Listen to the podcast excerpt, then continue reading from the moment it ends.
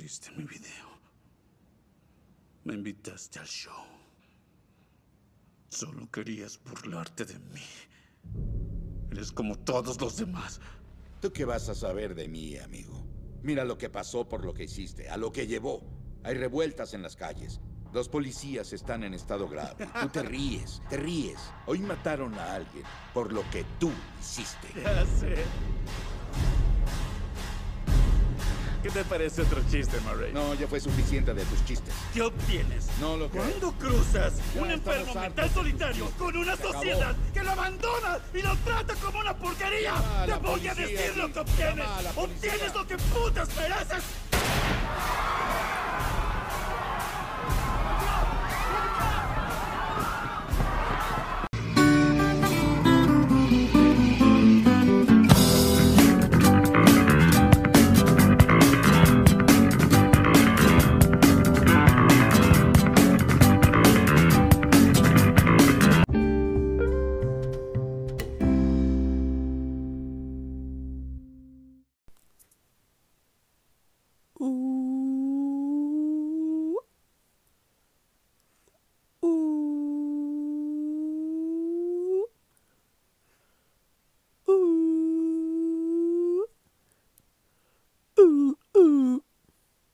Ecolocalización, la herramienta del futuro.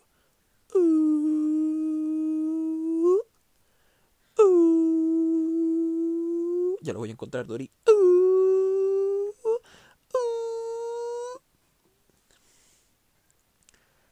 Camarón, caramelo, camarón, caramelo, camarón, caramelo, camarón, caramelo.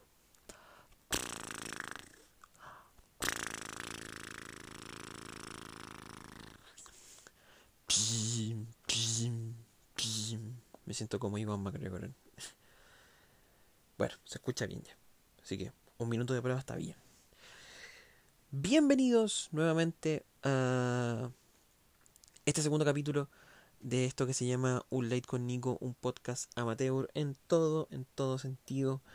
Eh, estoy contento, estamos contentos como equipo de producción, básicamente yo, que soy todas las personas que integran este, este equipo de podcast. Estamos muy contentos por eh, el recibimiento de nuestro primer capítulo piloto, un capítulo en el cual no habían expectativas creadas y las pocas expectativas que hemos ido logrando están cumpliéndose de muy buena manera. Agradecemos a nuestros auditores y nuestras escuchas de del capítulo anterior y de verdad estoy contento porque me ha costado mucho sacar este segundo capítulo por temas de tiempo, temas de edición. Eh, yo soy una autodidacta del teléfono porque estamos en proceso de mejora. Ya, creamos el giro, tenemos factura, ya viene el computador, ya viene el micrófono en camino para poder hacer un podcast de mejor calidad, poco, ya tú sabes, como cuando vayas al McDonald's y en vez de comerte un cuarto de libra te comís un doble cuarto de libra. Es como, ah, pagaste 300 pesos más y, y es la misma wea. Pero, bueno, eh, estamos contentos, estamos felices y en particular este programa me tiene muy motivado, muy feliz eh, y espero que lo disfruten tanto como nosotros, las personas que estamos eh, haciendo este podcast con las entrevistas en general, lo, lo disfrutamos. Tenemos un par de secciones nuevas que las van a ir encontrando a medida que venga el programa. Tenemos una gran invitada, a quien saludamos desde ya, Rocío Pozo, que ya va a estar con nosotros, está preparando, está conectándose a Zoom, está conectándose a la plataforma para poder grabar con nosotros el día de hoy. Y, y tenemos un invitado sorpresa que también va a aparecer entre medio del programa. Un invitado famosillo, sí. Y... Wow, ya estoy esperando que, que venga. Como otros podcasts, em, todos tienen como su metodología de inicio. A mí me gusta esta metodología un poco del ley, donde puedo tirar la talla, donde puedo estar tranquilo, relajado, porque ya hice lo que tenía que hacer. ya, ya edité, ya, ya me di esa paja. Ahora solamente estoy grabando cosas que me van a dar risa. Como esta, por ejemplo. Eh, como podcast tampoco podemos quedar ajenos a la situación actual del país. eh, una situación compleja, una situación que ha mostrado lo bueno y lo malo de este país como sociedad. Por un lado, tenemos a un grupo de mujeres extraordinarias que han alzado la voz como nunca, desde sus trincheras, desde sus casas, eh, cuidándose, eh, otras marchando en otras regiones, manifestándose. Eh, y está bien manifestarse, no hay ningún problema en ello. Em, y por otro lado tenemos la otra cara de, de esto, que lamentablemente el Poder Judicial aparentemente no, no da el ancho en este tipo de casos y tuvo que rectificar una condena eh, o una resolución que habían dictaminado sobre el violador Martín Pradenas. Y me quiero tomar este espacio para poder generar ese espacio de reflexión en nuestros auditores hombres, en el cual se cuestionen privilegios entregados por el patriarcado, eh,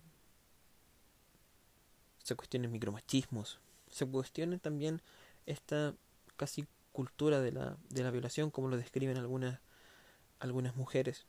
Eh, y particularmente quiero hacer mención a, a, Rosario Sánchez, una de mis comediantes favoritas. Eh, ella en su Instagram el otro día publicó si los hombres que la seguían en su red social, cuál era el tipo de acción que estaban haciendo para evitar esta, esta cultura de la violación. Y ella, posteriormente a la pregunta para saber qué realmente hacía los hombres, eh, escribió, no, no basta con decir que yo no hago esas cosas, porque está bien, o sea, no basta con no violar. Eso te encasilla o te deja en un segmento social de una pseudo normalidad entre comillas. Pero puedes cometer micromachismos en tu casa, en el trabajo, en el diario vivir, caminando en la micro, diciéndole cosas a alguna chica o a alguna persona. Porque sí, porque se te cantó la raja. Porque en tu trabajo no te manifiestas contra desigualdades propias del, del trabajo. Y yo tampoco acá en este inicio quiero darme las de una persona hiper deconstruida y que soy la bandera cantante no, no. Cada hombre debe tener un espacio de, de reflexión y de cuestionamiento. Y de, de una vez por todas encontrar ese lugar de los cuales las mujeres como tal dentro del movimiento feminista no, no han excluido. Es una lucha de ellas. Pero los hombres desde su espacio tienen que poder hacer algo. Tenemos me incluyo.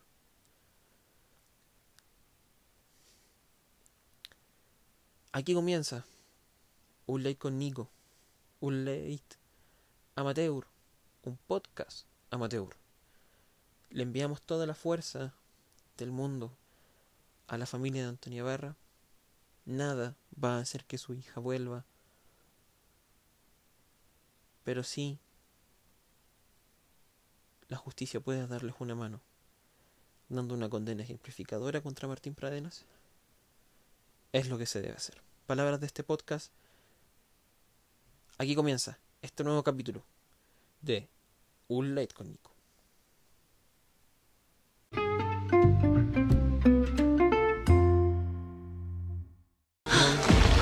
Es, es un dinosaurio. Lo logró. Ese loco hijo del demonio lo logró. Eli, hay que descartar la teoría de la sangre fría. Estábamos equivocados. Esa es sangre caliente. Esta criatura no vive en un pantano. ¿Cuánto mide su cuello? ¿Siete, ocho metros? El Brachiosaurus nueve. Nueve metros.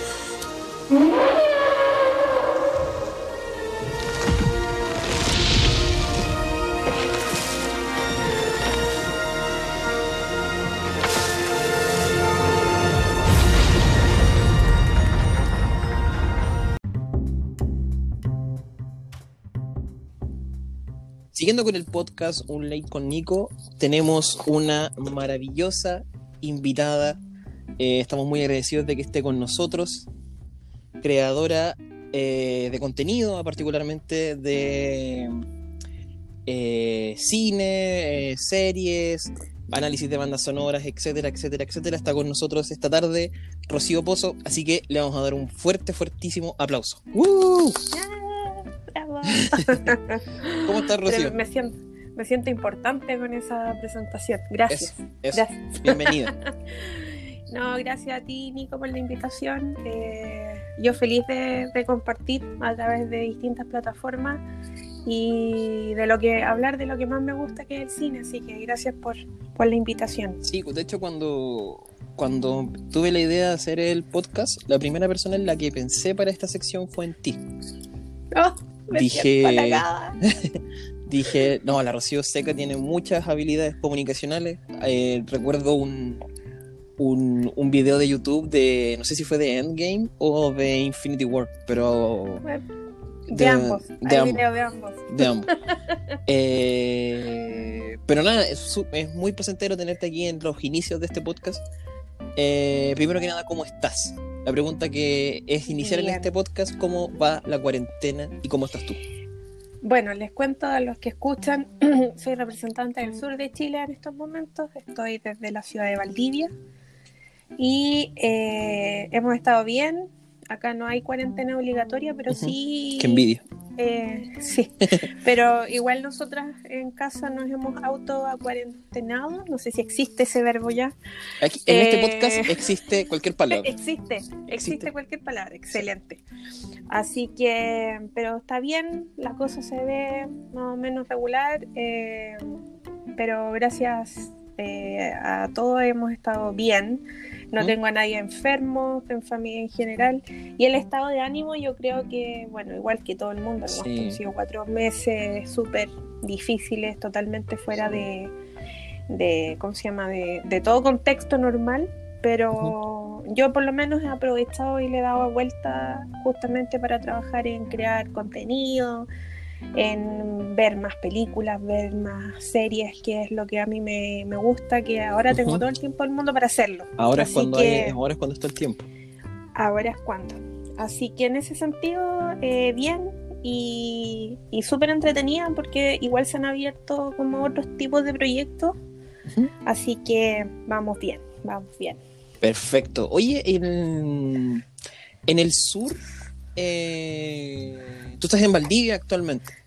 Yes. Estás en Valdivia. La ciudad de Valdivia. Eh, ¿Qué tal ese? Porque tú estabas viviendo hace poquito en Santiago. ¿Cómo fue esa- ese cambio de, de pasar de la jungla de concreto a ir a, al campo? ¿Cómo, se, cómo Sí, entendería el fue- santiaguino? El campo. Sí, sí. Aprovecho a contar a los santiaguinos que no. No todo es como el, el comercial de Colún. No, no tengo mascota Ah. de, de vaca de mascota. No existe esa mesa en medio de la carretera austral. No, no, no es tan así, pero sí obviamente hay un cambio igual que tiene que ver como, yo no sé si podría decir como cultural, pero sí se nota eh, más el calor humano. Que no, obviamente que no dejé de sentir No. en Santiago, pero es a un nivel un poco más bajo. El, sure- el sureño es como, es como cariñoso, es como bien de piel, como diría mi mamá, Sí. bien de piel. Sí, y lo otro que el sureño, eh, todo, te, el, todo el cariño que te puede entregar lo hace a través de la comida. Oh, qué rico. Entonces, eh, a todo nivel es mucho más calórico. Eh, Sí. es- ese es el. A todo nivel es más calórico. ¿Cuál es la Así que Dale, sí, termina. la. La temperatura actual en estos momentos. Bueno, te cuento que estamos con lluvia desde. Esta es la cuarta semana de lluvia Oh, que tenemos. Así que la lluvia que usted, a ustedes los azotó recién el día lunes. eh, nosotros la hemos tenido No, es que Santiago- cuatro semanas ya. Santiago es como una especie de Atlantis. Llueve un poco y esta cuestión se inunda. Sí, Es como el día Yo- después de mañana en Nueva York, algo así. Yo me acordaba de ustedes el otro día y sí, me imaginaba así tipo apocalíptico, eh, con las calles anegadas y todo, y decía, Sí. "Mm, no aguantarían la verdad como está acá. No, bu- bueno, Mira, pero- actualmente Sí, no- tenemos 8 grados, wow. pero con lluvia. Entonces igual es un... Aunque debo decir que es un frío distinto al que yo sentía en Santiago. ¿no? Mm. es distinto. En Santiago yo pasé mucho frío, porque como yo trabajaba más cerca de la cordillera, allá hacía mucho frío. Sí, Sí. sí, hace mucho frío. Hacía bueno, hace mucho frío. Eh, Sí. ¿se, se da la nieve por allá en Valdivia? Yo estuve esperando la nieve el fin de semana, pero no pasó nada. No cayó nieve, yo, yo me imaginé que podía caer nieve en algunos sectores de Santiago, No, no pasó nada. pero no, no alcanzó. No, yo estoy más a la costa. De hecho, Ah, estamos ya. a una hora de niebla, que es como ya cor- mar abierto. ¿Ya? Y mm, no, acá no alcanza a caer nieve. Ah, ok. En Temuco, que es como una región antes, que en mi otra ciudad, ahí está mi papá y mi hermano ahora. Aprovecho sal- mandar saludos. Le mandamos saludos Un, un saludo. al resto de la familia hermano. estamos, estamos separados por una región. Eh, allá a veces, sí, a veces si logra hacer tanto frío es posible que caiga nieve, pero Ah, eh, las regiones son un poco más extensas acá que en Ah, Santiago. ok, ok, ok. Oye, eh, tú- yo tenía entendido eh, que tú también estabas con tu hermano acá en Santiago, o sea, ambos se fueron. Sí, sí, nosotros alcanzamos a irnos antes de. Fue una. Yo creo que fue casi lo atribuyo a un Premonitorio. ¿Cómo se llama? Sí, sí, fue justo y preciso, porque, bueno, después de, de la crisis social, eh, ambos tuvimos algunos problemas en, la- en las pegas, así que finalmente decidimos volver y ahora definitivamente fue la mejor decisión, porque no me imagino la verdad pasando una No. cuarentena así como están de complicados allá. No, sí, Santiago está. Bueno, yo hoy día tuve que salir, tuve que ir a, hacer unas diligencias. ¿No, ¿No Eh. te pasa que cuando te toca salir te sientes como un tributo, así como de los Juegos del Hambre? Me Cla-. Claro, claro, claro, me siento así, me siento como Brad Pitt en Guerra Mundial ¿Ya? Z, una cosa así, como que Oh. estoy. Candy Cañón. Sí, claro. Me pasa igual mucho, como llegando a, a tu área, eh, que lo que está pasando ahora con, con el COVID, coronavirus, como sea que el... Yo prefiero decirle coronavirus, me, me es más amigable. Sí, Eh, me pasa lo mismo un poco que con Chernobyl, no sé si viste Chernobyl, que tú no sabías Sí. dónde está dónde está el peligro, o dónde Exacto. está realmente, entonces estás como en esa sensación de que si tocáis esto está, te puedes contagiar, si te Claro. mucho a una persona también te puedes contagiar. Entonces, sí, eh, salir a la calle en Santiago, bueno, el centro hoy día estaba lleno, la verdad, estaba lleno, lleno, lleno, lleno de gente. o sea, la Eh, cuarentena no se cumple mucho, parece. Sí, es que tampoco tenéis muchas opciones, la verdad. Si, so- si te pones bien objetivo, o sea, la mayoría de la gente que va al centro es porque tiene todo a- mucho más rápido. Puedes pasar del banco a la Claro. notaría. Eh, mucha gente está haciendo trámite de su seguro de cesantía, finiquito, Sí, tramitando algún crédito para poder conllevar tanto tiempo encerrado. lo que significado todo, claro. En realidad, si uno se pone a pensar, eh, y nosotros que somos más asiduos al cine, yo creo que ninguna película, eh, No, claro, la catástrofe generalmente va de, de 0 a 100, cuando ya está en la cagada, cagada y todos se van a Sí. morir. Eh, y siempre hay un grupo de sobrevivientes, pero nunca se había mostrado como claro. el proceso en sí de lo que podría lle- llegar a ser una, una ¿cómo se llama? Una hecatombe eh, de salud.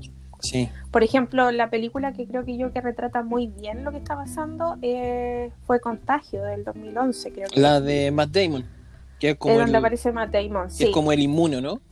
Oh, Él spoiler. es. es- spoiler. sí, chuta, Perdón, para los que no- spoiler. Bueno, esta, Perdón, esta- conversación va a tener spoiler. Bueno, pero es una película del Sí. 2012. weón. ¿Cómo no la va a poder haber visto? Esperamos, esperemos que sí, porque, o sea, estuvo en Netflix harto tiempo, así Y que- ahora está en HBO. Para los que tienen HBO, pueden Ah, verla en. HBO. Eh, pero yo la recomiendo bastante porque se parece mucho a lo que está sucediendo y lo bueno es que esa película en particular tiene eh, como varios puntos de vista que también nosotros los estamos viendo a través de las noticias o de los bloggers o de la información que nos llega a través de internet porque está como la, la visión médica real de lo que estaba sucediendo la lucha un poco de los medios de, de saber cuál es la verdad porque en el fondo, no sé, pues están enfrascando en peleas de que de dónde salió el bicho y Sí. por qué nos mandaste el bicho cuando en realidad tenemos que solucionar otra cosa. Entonces, Sí. es interesante ver cómo se comporta esos puntos de vista en esa película. Eso rescato yo de, de ello. En, Contagio la eh, eh, está basada en la influenza, no, en el- la porcina, Es- o, eh, creo que era. Es algo parecido. Lo que pasa es que, spoiler, spoiler, Ah, eh, Otra vez, alerta eh, spoiler. se, produ- se produce justamente por el cruce de, de algunos animales, por el cruce bacteriológico de algunos animales. Pero, pero se, ha- se habla, se trata como, como sí, como un H1N1, algo parecido, pero con, con, ¿cómo se llama? con resultados mucho más nefastos Bueno, yo creo en que el ser humano. de- desde, la, desde la visión no tan crítica mía de cine, yo creo que la película Contagio tiene dos cosas muy interesantes. Primero que nada, tiene un muy buen elenco. O sea, Sí, eh, te hace atrayente ver a, un, no sé, a Matt Damon, a ver a Gwyneth Paltrow, Gwyneth Paltrow. a, a Morfeo, no recuerdo el nombre de Morfeo en este minuto, se me va. Eh, y también es una película frenética, porque habitualmente las películas Sí. sobre salud no Son son generalmente lentas. O sea, tenía el ejemplo de Guerra Mundial Z que va muy bien, pero en un minuto pega un, un guateo eh, que nunca logra tomar, con- a pesar de que tiene buenas escenas de acción, nunca logra retomar el foco desde mi, desde mi perspectiva.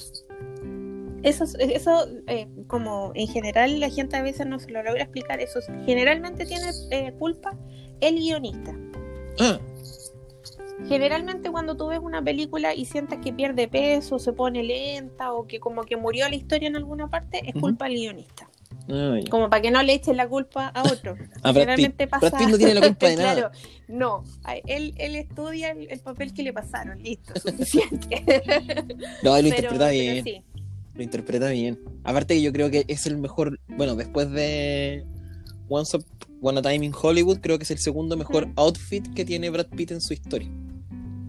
¿Tú crees? Sí, ese pelo largo, esa barba. No, es Eh, que Brad Pitt es otra cosa. O sea, si quieres que hablemos de Brad Pitt, yo te puedo dar tres, No. tres capítulos hablando de Brad Pitt. No, es- está bien hecho todavía el hombre. 50, Sí, 52 años creo que ya tiene. 52 años y está como quiere. Sí, está como... Le Oh, mandamos un perdón, saludo si es, que, perdón. si es que está No, escuchando que esto. no, Si es que está no escuchando fue mi esto. intención cosificarlo, pero que es verdad. Brad, si estás escuchando esto, te mandamos un saludo. Eh, Muchos cariños para ti. Muchos cariños, espero que estés bien alimentado, bien resguardado ahí en California, donde sea que estés viviendo. Sí, no, no se sabe actualmente, no tengo idea dónde está viviendo actualmente, pero, pero espero que esté bien. No, sí. Se ve. Lauren Fisher se llama el actor eh, al que te referías tú, a Morfeo. Ah, de Morfeo. sí. Sí. Bueno, que- lo he visto en varios, pero bueno, Contagio en sí es una película. Yo la vi justo al principio de la cuarentena.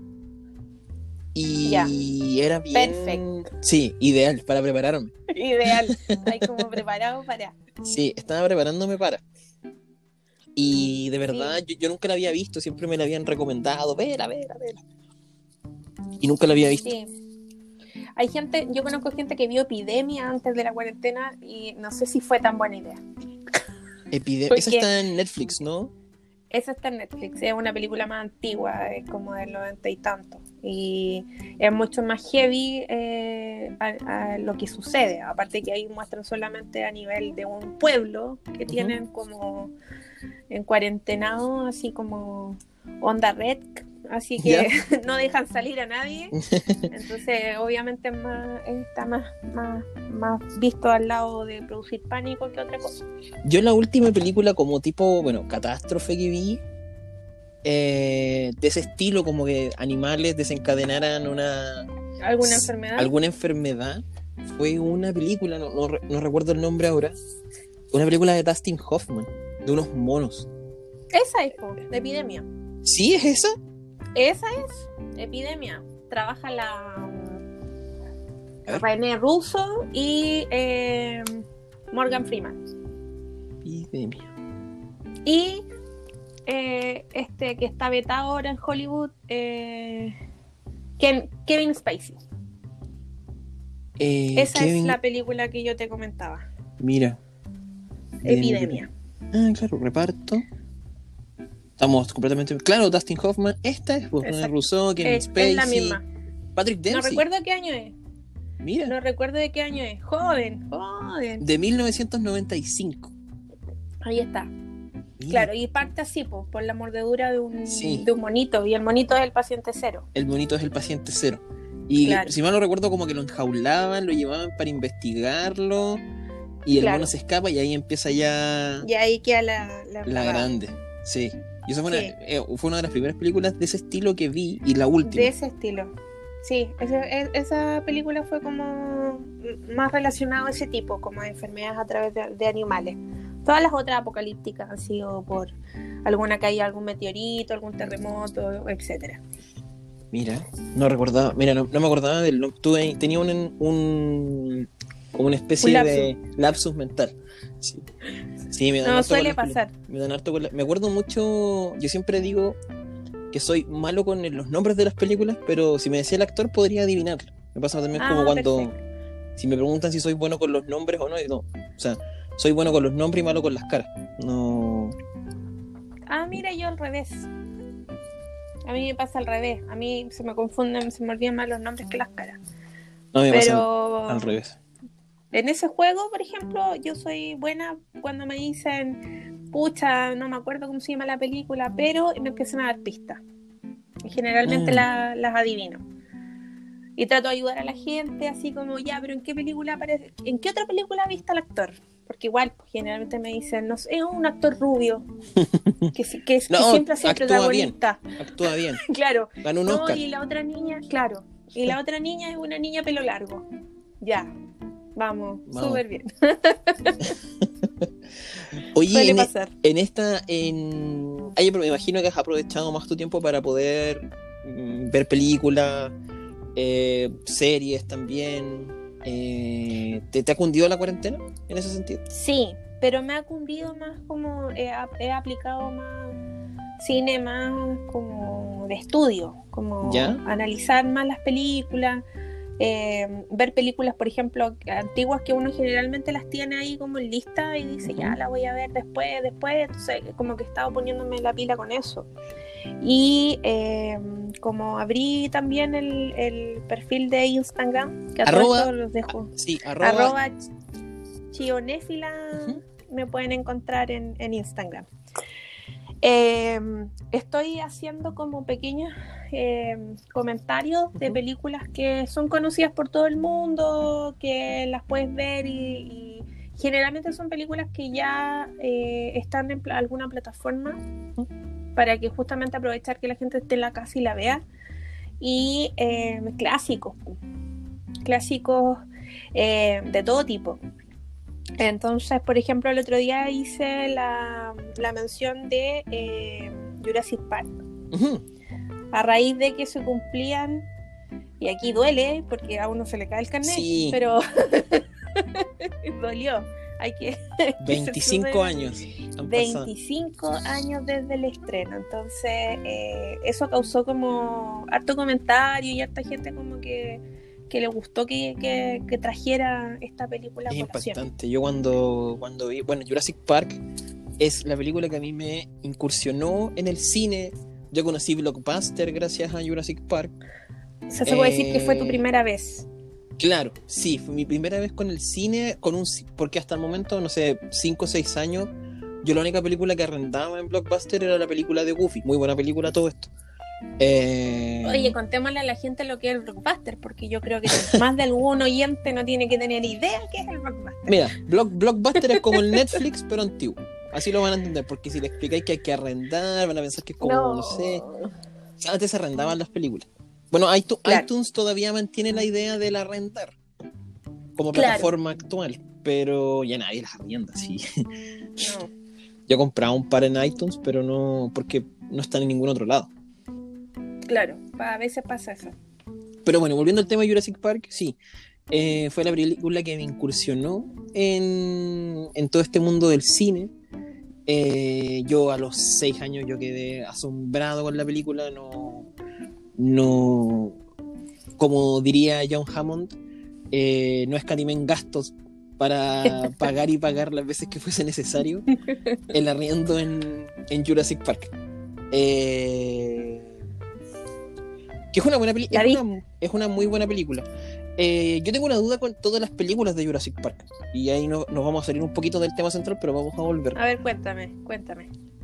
Porque Jurassic Park al- actualmente son la trilogía original más estas dos nuevas que son Jurassic World y la segunda de Jurassic World que es eh, The Fallen Kingdom. Eh, Exacto. Esto ya se considera, se considera saga de cine o franquicia de cine. ¿Cuál es la diferencia entre una saga y una franquicia? Generalmente la saga eh, son películas que, que tienen eh, el eslabón en conjunto. O sea, Como eh, Star Wars. claro, como Star Wars. Siguen un, un capítulo, sigue al otro. Ya. Una franquicia es como la idea en sí, es como lo que sucedió con Jumanji, puede ser.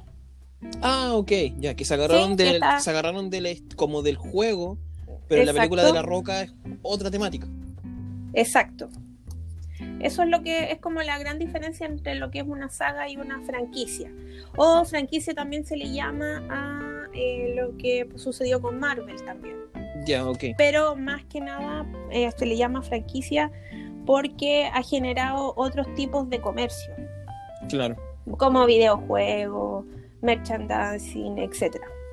Eh, pero sí, esa sería como la diferencia en particular entre lo que es una saga y una franquicia. Entonces, La franquicia te genera más eh, como Luca y tú puedes cambiar y, y puedes eh, cambiar las historias y los personajes, no necesariamente eh, que tengan que ver mm, básicamente con la idea, pero sí puedes tomar un personaje y crear otra historia.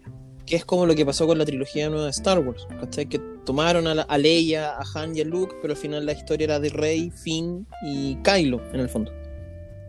Claro, Eh, es más que nada eso. Eh, no, es que, perdón, es que me produjo ruido porque la verdad que quedé bastante, no sé en tu caso, pero yo defraudaba un poco con lo, con- con lo que hicieron con Han Solo, por ejemplo. Sí, o sea, la idea, la idea- no. yo el otro día estaba viendo un documental de cómo, cómo hicieron la trilogía original de, de Star Wars. Y me encontré con la, con la sorpresa, bueno, yo no sabía, mucha gente sí lo sabía, era que George Lucas tenía la idea de matar a Han Solo en el retorno del Jedi. Esa era la idea original. De que el personaje, de hecho- el, el personaje moría en esa película. De hecho, Han Solo eh, también lo había, dado, lo, lo había dado como idea. Mm. Y su, como su, ah, se me fue la palabra. eh, Cuando tú eh, pactas algo de antes, como su... Como una especie de contrato. Claro, una cosa así, cuando él dijo ya vuelvo a hacer la, el episodio 7, yo tengo que morir porque yo tenía que morir en la otra. Ah, ok. Por eso, ya, oye, eso, no hemos pegado en los medios spoilers. Yo, la, Sí. yo pido perdón a la gente que no Ya, ha pero visto es- eh, películas. la, trilogía, la trilogía nueva la pueden, de- la pueden- ustedes se meten a YouTube y colocan Kylo Kills Han Solo. Listo, pueden verla si es que no quieren pagar las tres lucas que sale Amazon o descargarse eh, Star Wars más 7 packs de virus completo en su computador desde torrent. Eh, pueden encontrar. Hágalo, por favor. Háganlo, por favor. A, a mí yo, yo no soy tan. Yo eh, no soy un fan tan purista de Star Wars. O sea, a mí la, la- la trilogía nueva me gustó. Tengo mis reparos con The Last Jedi, que siento que la escena del casino, esa, toda esa, esa, esa Todo, transición del casino, eh, esa transición del casino es una es completamente innecesario. No, no le aporta en nada la película. Desaprovecharon a un gran actor como Benicio del Toro también. Eh, eh, con Luke no me puedo enojar. Luke es mi personaje favorito de Star Wars y más o menos me esperaba esta especie de ermitaño eh, relegado a la soledad, arisco. Eh, me gustó, de hecho, de hecho me gustó su interpretación. A mucha gente no le gustó. A mí me pareció interesante esa visión de Luke Skywalker, de, de que generó yo creo problemas en los puristas, porque el purista, el, el purista Star Wars, su ídolo es Luke Ujú. Skywalker. Claro. Que te cambian completamente el personaje de la noche a la mañana Es un poco chocante. es un poco chocante. Pero bueno, vamos a Claro. volver al tema. Va- vamos Sí. a agradecerle nuevamente a Rocío por estar aquí con nosotros. Ahora nos acercamos a nuestro destino final. El parque de diversiones del futuro, donde nada puede malir sal. Eh, salir mal. Eh, es lo primero que sale mal. Em, muy agradecido, Rocío, de que estés acá con nosotros. Muchas, muchas gracias de verdad. Eh, te agradecemos que nos compartas tu conocimiento en este recién pasado cumpleaños de eh, los 25 años de Jurassic Park. Eh, ¿A ti qué te dejó esta película? ¿Qué, ¿Qué sensaciones te dejó cuando la viste la primera vez? Eh, bueno, te contaba que era también dentro de las primeras películas que yo fui a ver al cine y, me gustó mucho, la, tengo con, con mucho cariño en mi lista, porque eh, recuerdo que fue la primera vez que sentí miedo en el cine. Terror, de ¿Puedo, hecho. puedo adivinar, ¿Puedo adivinar la escena en la que sentiste terror? Sí, o Yo sea, creo que eh, la entrada del tiranosaurio. Yo me imagino que en, en esa Sí. parte. eh, bueno, esa parte está muy bien hecha. No, no, y. apa- aparte que eh, to- todos teníamos más o menos la edad de los niños que estaban ahí. Mm, Por ejemplo, a mí, a mí me pasaba yo, mi hermano es más chico, entonces yo era como la Lexi y, Ujú. y mi hermano era Tim. Entonces Claro. eh, nos imaginábamos ahí adentro metido en el auto con el tiranosaurio afuera, ¿cachai? Era como, no, cero respiración, o sea, aguantándotela todo el rato. Eh, entonces creo que, que eso es como el- el- la primera imagen que se me viene a la cabeza, la primera sensación al recordar la película, como el, el miedo, así, esa sensación de, de que lo súper real lo que, lo que estoy viendo en pantalla. Aparte que tampoco hasta ese momento se habían visto esos tipos de efectos especiales. Sí. Spielberg O sea, nuevamente dando cátedra de, Nuevamente, de cómo hacer las cosas mí- bien. A mí me pasó que después que estuve como viendo la película y cuando ya estoy más grande, empecé a ver como historia del cine y todo esto, te das cuenta que, donde, hay las- donde hay trabajo en las películas, la parte como de la producción. y, y sí, pues aquí se la jugaron con todo porque cuando recién habían comprado ellos los derechos de la, de la novela de Michael Crichton, eh, eso fue como en los 90. O sea, hubo todo un periodo de, de tiempo como preproducción hasta, hasta que pudieron empezar recién a grabar la película, que fueron como dos años. Entonces, Claro. ahí viene toda la pega por parte de Steven Spielberg de buscar a los mejores eh, chicos que tenía para poder hacer los efectos especiales, eh, probar, por ejemplo, montajes de cómo iban a ser los, los, los dinosaurios, porque primero la, la primera opción era haberlos hecho en stop mo- motion. Claro, que fue creo que fue que le, le- le consultó a Lucas, ¿o no? Tengo entendido que parte de la historia es que George Lucas igual está metido eh, en parte de la producción. Lo que pasa es que Steven y Lucas siempre han sido amigos. Ah, Steven y Lucas, así como si fueran mis grandes amigos. Pero, pero sí, ellos, ellos han trabajado siempre como súper a la par, ellos dos. Entonces, obviamente, cuando, cuando Steven Spielberg empezó a ver el tema de los efectos especiales, llamó a, a, a- ¿cómo se llama? a George Lucas y eh, para poder a lo mejor trabajar algunos efectos en- en su película. Pero al final se generó al revés, porque el hecho de, de empezar a trabajar, porque esta fue como de las primeras películas que se trabajó netamente en eh, animación digital. Ujú. En tiempos donde, no sé, pues hacer una escena de un dinosaurio te demoraba y días y días en, re- en remasterizar y, y- y era todo un, un trabajo y era todo nuevo porque no se sabía bien Claro. cómo iba a quedar. Entonces, eh, al final, eh, toda la parte como de efectos especiales le ayudó a George Lucas después a decidirse a hacer, hagamos, eh, Las precuelas. empecemos con, claro, hagamos las precuelas, eh, ahora hay efectos especiales para poder hacerlo, Claro. porque en el fondo eh, eso era lo que a él lo detenía. Pero bueno, volviendo atrás, cuando, cuando, como te digo, aquí es donde se nota cuando hay un trabajo eh, detrás de lo que es la producción.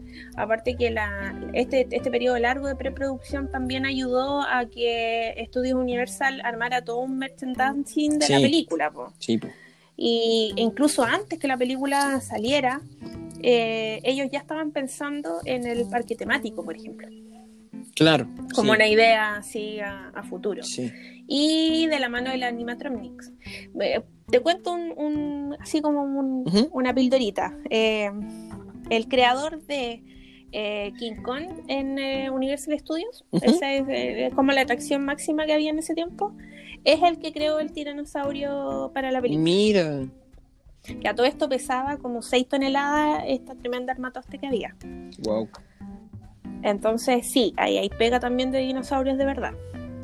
Y los, los dinosaurios de la- los Velociraptor en la escena de la cocina. eh, Ay, me encanta. Esa escena a mí me que encanta. es, eh, yo encuentro que no hay mm, escena más bien lograda a nivel como de suspenso Sí, y que, y que es terrible porque tú no sabes lo que va a pasar sí. eh, que esa escena. O sea, Mi, mi escena favorita de la, mi escena favorita de la película, sí, sigue siendo el, el- el- todo desde que sale el tiranosaurio de la jaula hasta esa escena final de toda esa secuencia de noche cuando están los tres, está Laura Dern, Jeff Goldblum y el otro tipo que se me va en este minuto el nombre. Eh, A la- el, el, el doctor Grant. No, no, no, no, cuando, cuando van a buscar, cuando encuentran a Ian tirado porque el tiranosaurio ya lo había Ah. tirado en el baño y le dice vamos, El- vamos, el- vamos, vamos, vamos, vamos, Sí, porque nos el tenemos que ir. experto en Velociraptor. Sí, y... Y esa escena también, esa escena me encanta cuando tienen que meter la quinta y tienen que salir rajados porque si no el tiranosaurio se los va a comer. También eh, es una de las escenas. El Velociraptor en sí también me gusta mucho toda esa secuencia, sobre todo en la cocina. Pero yo creo que le hicieron mucho más justicia al Velociraptor desde la, desde la 3 hasta las películas nuevas, que ya Blue es casi lo, lo más vendido en merchandising de, de Claro. juguetes. Claro. Sí, eh, ahí también hay un, hay un trabajo, por ejemplo, esa escena en particular de la cocina la grabaron en los estudios Universal. Mm. Porque la película en sí no está grabada en Costa Rica como, como ¿No? aparece, sino que ocupar. ¡No! Aquí tengo otra pildorita. Me La película no, no fue grabada en Costa Rica porque era muy precario donde iban a ir a grabar. Y como tenían que movilizar tanta armatoste con el dinosaurio y todo el asunto, decidieron grabar en Hawái. Y aquí viene una, Ah. una, y aquí viene una- otra pildorita. Hay muchas escenas de que fueron filmadas de Jurassic Park y de Jurassic Park 2, que es la secuela, eh, que después usaron para eh, Los, la serie Perdidos. ¿En serio? También hay, sí, en una isla de Hawái, que no recuerdo el nombre en este momento, pero al final se grabó en la misma isla. Mira, la isla. Pero fue por un... Sí, dile, continúa, continúa, continúa. Así que no, eso, eso iba a contar porque eh, igual es entretenido saber cómo de cierta forma son los mismos lugares que uno no de repente no se da cuenta. La isla se llama. Eh, Kauai. Eh, sí, la isla Hawái. La isla Kauai. Que no es una C, que no es una isla otaku para la gente que está escuchando esto. No, no, no, no, tiene un alcance de nombre. Tiene un alcance de nombre. De hecho, yo no sé hablar, debe ser hawaiano. Es Napali Kauai. Te voy a, te tengo que creer porque no, no. Sí, estoy aquí, estoy aquí con la. Estoy aquí con el. con la información Ah, eh, perfecto. revisando. Así en que pantalla, en sí. pantalla. sí. Eh, nunca te quedó esa sensación, yo creo que a todo hasta el día de hoy, que sería. A pesar de que la gente ha visto, ya ha visto enumeradas veces Jurassic Park y sabe que siempre queda la, la grande, ¿no te pasa que igual sería bacán quizás que existiera realmente Jurassic Park? ¿Nunca te quedó esa sensación después de ver la película? No, Yo en ese aspecto yo coincido con el personaje de Ian Malcolm. Si ellos fueron extintos hace tantos años, ah, Mm. es por algo. Yo soy de, yo sí soy más matemática en ese sentido porque eh, las probabilidades son más, más complicadas. Eh, de hecho, el, el- recuerdo que por ahí, por el 2005 o algo así, se descubrieron, porque después obviamente esto también influyó Sí. en, en aspectos tan, tan descabellados como eh, temas, por ejemplo, científicos, porque efectivamente habían encontrado piedras de, de ámbar con mosquitos adentro, o sea, estaban haciendo investigaciones. eh, después empezaron a aparecer eh, fósiles también que Claro. podían tener algún antiguo. Entonces me acuerdo que el 2005 se habló eh, súper fuerte de que habían encontrado como glóbulos rojos, o sea, perdón, glóbulos blancos en un hueso de no sé qué animal era en particular. Eh, tira un tiranosaurio, por ejemplo, y que sí se estaba viendo la opción de empezar a clonarlos. Pero obviamente eh, solamente a nivel científico. Claro. Porque no- a nivel así como, como está llevado en la película, que es por un tema netamente de entretenimiento. Entonces, sí, yo ahí estoy más eh, del lado de... Se extinguieron que se queden extintos. Sí, No necesitamos que- un Velociraptor casi como No. repartidor de Rappi. ya no más, nos basta, No. con lo, nos basta con lo que tenemos, por favor, sí. no más. Y claramente no, no son animales domesticables, así que no, no, no creo que sea buena idea. No. Pero sí, obviamente, son temas que de repente tú te cuestionas y, y dices que a algún loco se le pueden ocurrir. Yo, yo hasta que no vi la- las nuevas películas, jamás me lo cuestioné. Ya. Eh, la- las nuevas películas claramente está claro, está el parque mucho más actualizado, hay mucho marketing detrás del parque, está toda esta onda como del, del jeque árabe que quiere revivir a, a como sea a los dinosaurios. Eh, claro. y yo el otro día justo me la pillé la eh, Jurassic World en Fox y, y dije, quizás no, no es tan necesario. Y ahora que ya me pasó esa, esa efervescencia de niño, eh, digo no, o sea, es mejor que se queden donde están. Muy probablemente en ¿Dónde algún están? momento del futuro, probablemente va a pasar que, oh, mira, podemos clonar. Si ya lo hicieron con una oveja, Podría eh, ser. podría ser.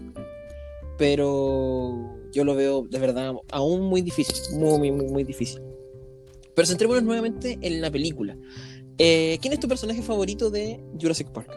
En general. En general, me encanta la paleontóloga botánica de mm, el personaje mm, De Laura Dern. De Laura Dern, porque una encuentro que es muy bacana ella como siempre me llamó la atención porque era muy se notaba que era muy inteligente. Sí.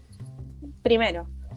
Eh, segundo eh, no te muestra esa típica mina así media tonta que están acostumbrados a mostrar en las películas El recurso como que no sabe estereotipado, qué hacer. E- ese recurso no estaba al contrario. Ella decía ya tenemos que ir y de hecho hay una frase que, que, que me gusta mucho que es como cuando tiene que ir a dar el switch de la, de la electricidad y, Mm, y Ro- eh, John Hammond le dice, no, pero es que debería ir yo, ¿por qué? Porque soy el hombre. Y ella le dice, ay, así como no estamos Sí. para discutir eso ahora. Entonces Sí. como, como que siempre la encontré tan bacán. Y de hecho hay otra frase que me gusta mucho, que cuando dicen el hombre eh, crea al dinosaurio, Ah, el sí. dinosaurio mata al hombre. Y ella dice, y ella termina con que, y la mujer hereda la tierra. Sí. Entonces como, como que siempre la encontré muy entretenida y hoy en día sería así como una mujer así, ejemplo. claro. Así O, o nos faltaría, el- o nos faltaría el hater que diga que el, que el recurso está forzado, que hay que meterlo a la Claro. fuerza, porque claro, que es lo que pasó con la escena de, en ese tiempo no, no era, claro, en ese tiempo no era necesario porque eran otros temas, o sea, no... Entonces que te mostraran un personaje así era bacán. Entonces, si tú me preguntas, sí, ella es como el, el personaje que tengo súper como clavado y me encanta todo lo que ella hace durante la película. Bueno, de hecho, pasó- no, no quiero que suene a, a- a chiste, pero en teoría Jurassic Park es una utopía feminista, porque eh, se supone que todos los dinosaurios del parque son hembras Eran hembras, claro. y que tenían este gen de anfibio que les permitía reproducirse entre ellas, ¿cachai? Eh, Claro. Que es un mensaje que quizás mucha, mucha gente eh, omite, pero que en las películas nuevas también lo, lo destacan así, o sea, los dinosaurios, todos los dinosaurios del parque siguen siendo hembras.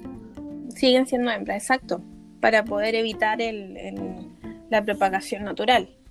Claro. Pero eso me acuerdo que me llamó mucho la atención. Eh, y lo- lo- en realidad todos los personajes creo que están bien, bien hechos. Por ejemplo, hace poco vi eh, Jurassic Park, el Rein, el, el- eh, ¿cómo se llama? El- la, Kingdom. la 2. No, no, no, pero de, de las antiguas. Estoy hablando de las Ah, antiguas. eh, el mundo perdido. El mundo perdido. Y ahí toma el papel de mujer, la mujer... eh, Es la que sale en Avatar, ¿no? No, ella es. eh, Oh, se me fue el nombre mal. Lo buscamos, vamos a estar, estamos en vivo completamente Espérame. para todos nuestros auditores. Estamos Es que buscando ella es muy bacán y se me olvidó el nombre. Jurassic Park 2. Monroe. Monroe, ¿cuál es el apellido, creo. Eh, reparto. Vamos a ir acá. Que ella también es eh, como paleobotánica o. Ella es fotógrafa, si no me, si no me equivoco. O sea, Julianne sí, pero, Moore. pero. Julianne Moore, gracias. Julianne Moore, eh, no, no es fotógrafa, ella estudia na- eh, los animales, pero no recuerdo bien cuál es como el, el apellido de su pega. Pero sí, obviamente ella va a documentar la vida de los animales y de hecho eh, para eso la mandaban, porque querían ver cómo se estaban eh, reproduciendo estos animales que como no tenían la enzima, eh, se iban a morir en un periodo de tiempo. Se supone que es como el parque B. Se supone que ellos Claro, van- ellos van en la isla Num- Num- Numblar, creo que se Nublar, llama. la isla que- Nublar. Exacto, que era donde nacían los dinosaurios. Y ellos después la- los llevaban a la isla que era el parque, que era otra isla. Entonces, eh, ella también hace un personaje así como, como Sí. potente y en una además le dice, ¿sabes qué? Ándate y yo me quedo porque no tengo problemas quedarme sola. Igual es Claro, como sí, así, sí. súper independiente. En la 3 se da un Eh, poco el. El, El estereotipo. el estereotipo con. ¿Cómo se llama esta chica? Tía Leoni. Sí, Sí, con Lo que pasa se es que la, yo, yo sentí que la 3 era súper estere- eh, o sea, la película entera es como una caricatura. Sí, es una pasó. película. Yo sentí, yo sentí que es un, po- un poquito forzada. Sí, siento que fue una tercera entrega un poco forzada porque como le había ido bien a las dos anteriores, en realidad sí, tiene escenas que son como buenas y No, a mí, a mí esa emocionantes, película me, me pudrió cuando mataron al tiranosaurio. O sea, yo. eh, el tiranosaurio Rex se supone que es la base de todas las otras películas. Claro, Y llega este eh, espinosaurio, creo que se llamaba. Algo Y, y te destruye completamente. Yo la vi, esa fue la primera Jurassic Park que yo vi en el cine. Y Ah, cuando ya. veo que lo matan, digo, ya, o sea, está bien, me dejaste, Algo. me dejé- me dejaste al Doctor Grant, pero me mataste al dinosaurio más bacán de las otras dos películas. O sea, Claro. bien, no, no hay por dónde. no al lugar. No al No lugar. al lugar. No al lugar. No al lugar. Bueno, dis- dicen que ahora para, porque hoy está eh, firmada una tercera película de las nuevas, en las cuales sí participaría eh, Sam Neill, Laura Dern, incluso eh, Jeff Ujú. eh, porque él participó en la sí, tiene un, tiene un cameo muy chiquitito. muy chiquitito, donde él sigue insistiendo que no debería Sí, me gusta sí. eso porque te mantiene en el personaje. Eh, y, y a lo mejor ahí podría sal- salir algo bueno, porque yo, yo- a mí me pasa en general con el cine que, que siento que estas como vuelta a la vida de algunos clásicos que habían atrás eh, se entiende, se entiende en el contexto, porque igual nosotros hay muchas películas que a nosotros nos encantan de los 90, por ejemplo, que son remakes de películas de los 50 o de los 40. Entonces, creo que sí ha lugar en algunos casos. Eh, pero también juegan con el senti- con el con esa sensación de nostalgia de uno Claro. Que de que final, uno quiere ver que al final, perdón que te interrumpa, que al final es un poco Sí. lo que lo que lo que lo que va a pasar, porque ponte tú en el caso de Star Wars o Jurassic Park, tenemos un trío de personajes súper atractivo para, Claro. nues- para nuestra generación, que es la generación que en este minuto tiene el poder adquisitivo para poder ir al cine. Entonces para nosotros se hace mucho más atractivo, oh, cómo estará el Doctor Grant. Yo, por ejemplo, cuando vi, cuando en el tráiler de Star Wars, del despertar de la fuerza, aparece Chewie con Han Solo en el halcón milenario y dije, listo, claro no tengo nada más que hacer en- Estoy. en, estoy, ya. Me Claro. mostraste a Kylo Ren, me mostraste a, Rey, me mostraste a Finn, Sí, me mostraste bacán. el sable, pero, el Chewie con, Chewie con Han Solo en, en el halcón milenario se pagó completamente esa película. sí sí o sea no no hay más No, no hay absolutamente más. ¿Qué te parecen las nuevas Jurassic Park? mira a mí la 1 no recuerdo cómo se llama yo soy es que o sea Jurassic ver, World. en- ya entendamos que eh, yo también la veo un poco crítica en esos aspectos O sea, sí, eh, eh, entiendo toda esta cosa de volver a la vida este tipo de películas, pero como que siempre le tengo el pero. Eh, la fui a ver al cine por un tema no- nostálgico, debo admitir. Ujú. Y me pasó que sí, también volví a tener como ese sentimiento como de ansiedad. Yo, yo soy súper ansiosa cuando veo las películas. Ah, yo grito, lloro, aguanto la respiración, me aprieto la cara, no veo, es, etcétera. Eso soy yo en el cine. Eh, entonces me pasó mucho eso, que sentía eh, en momentos pero después entendí por qué, porque lo que ellos hacían era como recrear algunas escenas de lo que fue el Parque Jurásico. Hace como un remake. Eh, claro, casi un remake con nuevos sistemas. Por ejemplo, spoiler, spoiler, spoiler. Eh, cuando están la, la pareja de niños, por ejemplo, en esta como góndola redonda ah, sí. de vidrio, eso es calcado a lo que sucede en la escena del tiranosaurio con, el en el auto, por ejemplo. Es, es calcado. Y, y- y entonces, obviamente, el recurso funciona en tu cabeza, porque vuelves a sentir, te, vuelves a acordar cuando eras chico y estáis viendo Sí. la primera escena. Entonces, creo que en ese aspecto la película funciona. Creo que también el personaje de Chris Pratt, que no, Sí. al principio como que no le creía, como que sí, como que no, como porque para mí Chris Pratt en esa película es como una mezcla entre Indiana Jones y... Y Star-Lord. no, Sí, una sí, cosa así. sí. Eh, ah, que te pasó lo mismo, ya, perfecto. Hmm. Porque, porque yo dije, no, estoy, este, lo viste en otra parte este personaje. Sí, sí. Eh, pero creo que sí se logra bien. El, la, el personaje de ella, que no recuerdo el nombre. Vamos a buscar ese. eh, Continúa nomás, continúa. Mientras yo, yo soy el Bueno, apoyo, eh, el apoyo informativo. no sé, la corrida con tacos, por ejemplo, no me termina de convencer. O sea, no, ninguna mujer ha- haría eso. O sea, yo lo primero que hago, si tengo que correr tanto, me saco los, tacos. Entonces siento que igual de repente en algunos aspectos fue un poco forzado, pero pero encontré bacán que la película te mostrara el Brie qué hubiera pasado. Howard. Perdón, que interrumpa. No, no te preocupes. Que ella después, creo que es la misma actriz que aparece en un capítulo muy bueno de eh, Black Mirror. Sí, sí. Sí. Y es Sí, la sí, mamá de. Otro dato, que yo mezclo así las películas. Y es la mamá de Elton John. En, En eh, Rocketman. Rocketman. Sí, Yes. sí, sí, sí, Bueno. sí, sí. así me voy, así me pongo yo cuando me pongo a hablar de cine, se me va la onda. Pero, pero volvamos. Eh, me gusta el factor ese de que hubiera pasado si hubiera resultado el parque. Claro. El- Siempre está Eso me, me gustó.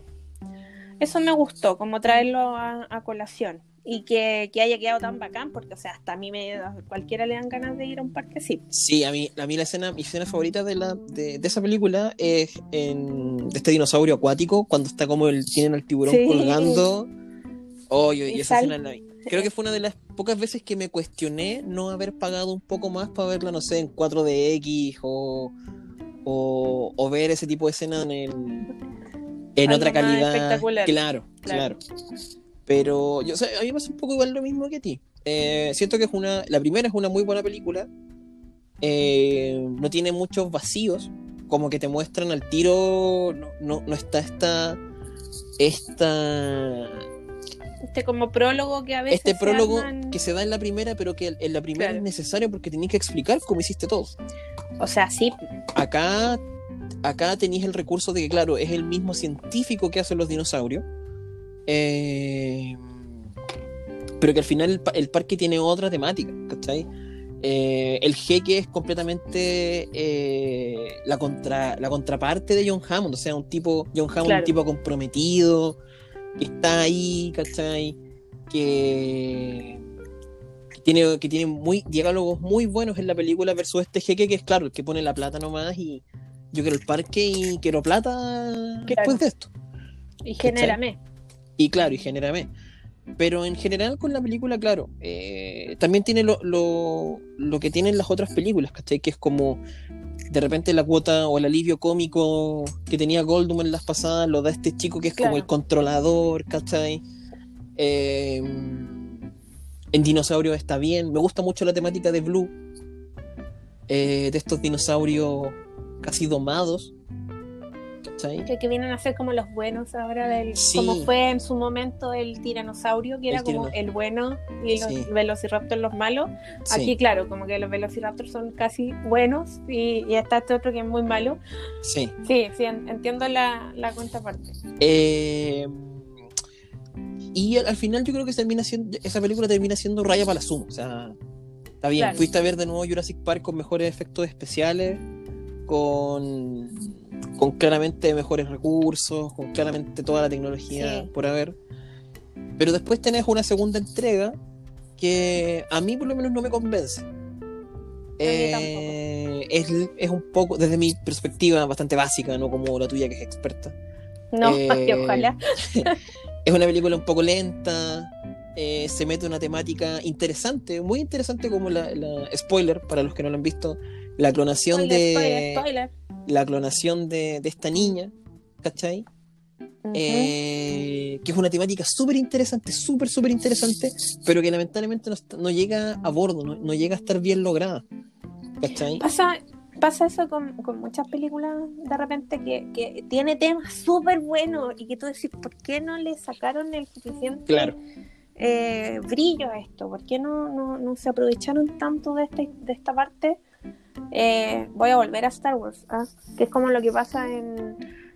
ah, Spoiler, spoiler, spoiler. Con el tema de que Voy a poner un pito aquí Rey, así. por ejemplo, sí, spoiler.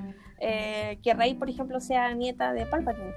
que O Sí, sea, podrías haberle sacado, pero dos capítulos enteros a esa, esa esa disyuntiva. Claro, y no, no lo aprovechaste. Y acá yo siento que igual. O sea, clonaste a una niña. O sea, Hmm. ni a nivel mundial se ha logrado una cosa así tan. A lo mejor sí lo han hecho, pero lo tienen escondido, no sé. Una Se cosa supone que así, Paul, Paul tinca. McCartney tiene como una especie de clon. No se sabe, no se sabe. pero, pero sí podrías haberle sacado mucho más. O, o si no, porque ahí es donde yo me pregunto, bueno, ¿para qué pusiste un tema así si la película no, no, No va tiene por ese giro, línea? claro. Que Claro. al final la niña es como una especie de. Al final lo que te deja la película es como en las siguientes entregas quizás abordemos en detalle lo que implica la clonación del ser humano, pero por mientras quedémonos con los dinosaurios. Claro. Es que por eso yo siento que es un poco forzado Sí, en base a que la historia no es, la, no, no es esa la base, pero bueno, bien. Ahí te lo sí, o acepto. sea, a mí, a mí en, en general la película no, no me terminó de convencer. Sí, tiene, tiene buenos efectos especiales, tiene muy buen sonido. eh, se mantiene desde la primera temática la gran banda sonora de, de John Williams. Entonces, al final, eh, quizás la, la- es- la- la- la entrega termina siendo muy, muy forzada, como decíamos anteriormente. Eh, pero que al final termina de sentar, sobre todo al final de la película, la base para la tercera. O sea, te van a explicar Claro. que, claro, nos vamos a quedar aquí, parece que para siempre, y que por ahí podría ir la temática de la nueva película. De hecho, es lo que están pensando hacer. Eh, por lo que he leído en algunas páginas, eh, no quieren que sea la última, no, no, no quieren que la franquicia termine aquí, sino que eh, quieren extenderla y, y mostrar cómo sería el mundo con dinosaurios. Que al final, el, si tú te vuelves a la idea principal, era eso. Sí. O Sí. sea, se puede convivir el humano al mismo tiempo que un animal que se extinguió hace millones y millones de años. Ahí está la, la pregunta. Pero como clásico de cine en general, eh, creo que Jurassic Park, ¿Es un, Lo clásico logró. del, ¿Es un clásico del cine? yo diría que sí. O sea, a ver, eh, a mí me cargan los críticos, aquí voy a hablar de forma particular. a mí me cargan los críticos que, que, que dan por sentado algo porque ellos lo creen así. ¿Ah? Ya. Yo, yo no, mi, mi forma de ver el cine no va en que yo sé, sé- yo sí sé ver cine y tú no, que es Claro. como en general la, la postura que yo he visto en algunos críticos y que me molesta de sobremanera, porque en el fondo sobre gustos no hay nada escrito y no porque a mí no me guste algo eh, está malo. Que es como un pa- pasa Ya. un poco con Rotten Tomatoes, Exacto. eh, con esta evaluación de las películas pre, que al final lo único que te hacen es aumentar o disminuir la expectativa. O sea, yo creo que si tú estás, efectivamente dices un día en la tarde, oye, sabes que tengo tiempo, quiero ver una película y me voy a buscar una película, creo que es una- un buen indicativo. Pero ver una película en base a cuántos tomates tiene o cuántos, Sí. eh, ¿cómo se llama? Hay, hay gente que, que yo conozco que me dice, oye, vi tal película y tenía súper buena evaluación en IM- IMBD. Ujú. Y yo la verdad es que no me guío por ese tipo de, Claro. de clasificaciones. Por ejemplo, y aquí a lo mejor se me tira mucha gente encima, El Ciudadano Kane para mí no es la mejor película del mundo.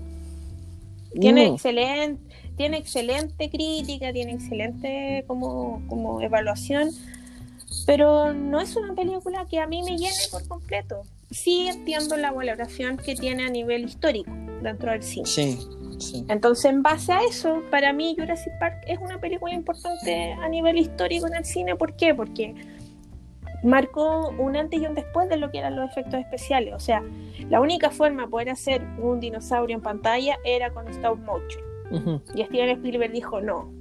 No, porque se ve raro, no me gusta. Nos vamos a ir a esta especie de cine de los 50, casi de, de Claro, ese tipo de parece- dinosaurio. Yo me acuerdo de una película que era como eh, Jason y los argonautas, o creo que se llama. Ah, sí, sí, sí, sí, sí. Que, Donde salía un dinosaurio plástico que se veía súper falso. sí. No, no, no, clarita esa, esa escena. Eh, entonces, no, él dijo, yo quiero ver algo real, yo quiero que el dinosaurio resople y, y se vea que está respirando, eh, que se sienta, el, que se vea el ojo abriendo la pupila, que creo que esa escena es muy buena. Oh, o sea, sí.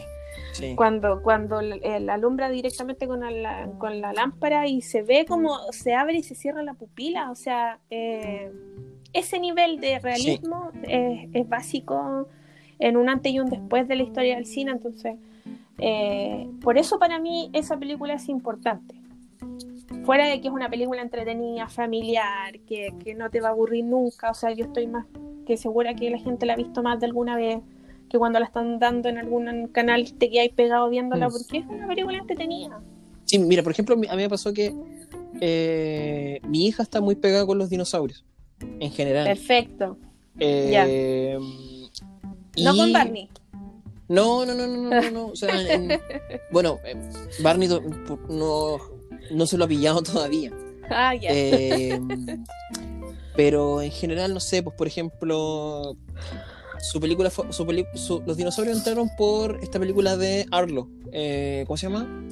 Eh, ay, eh, un buen dinosaurio. O un gran Ah, dinosaurio. perfecto. Ahí fue como el primer nexo. Después en- apareció una, una serie en Amazon que se llama Dino Dana, que es como Perfecto. una niña de 5 o 6 años que es paleontóloga, ¿cachai? Que es como bien aventurera. Y yo dije, a ver, veamos qué pasa con Jurassic Park. Al principio obviamente le dio miedo Obvio. la primera vez que la vio, pero Obvio. ahora por lo menos una vez o dos veces a la semana la película la vemos. O sea, la película está y ella la ve. Ella la ve. No, y ella la ve. O sea, no está haciendo sus cosas de vez en cuando, pero pero Pero sabe, está no sé, la, la película. ¿cachai? Pero sabe que en esa parte viene el tiranosaurio, me llama cuando aparece el brachiosaurio, eh, que es una de la- eh, por lo menos una de las escenas más bonitas de la película.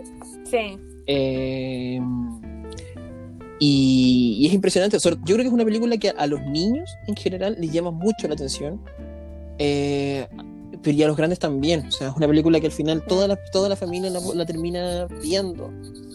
Eh, porque la trama también no es compleja, la acción es Claro. precisa.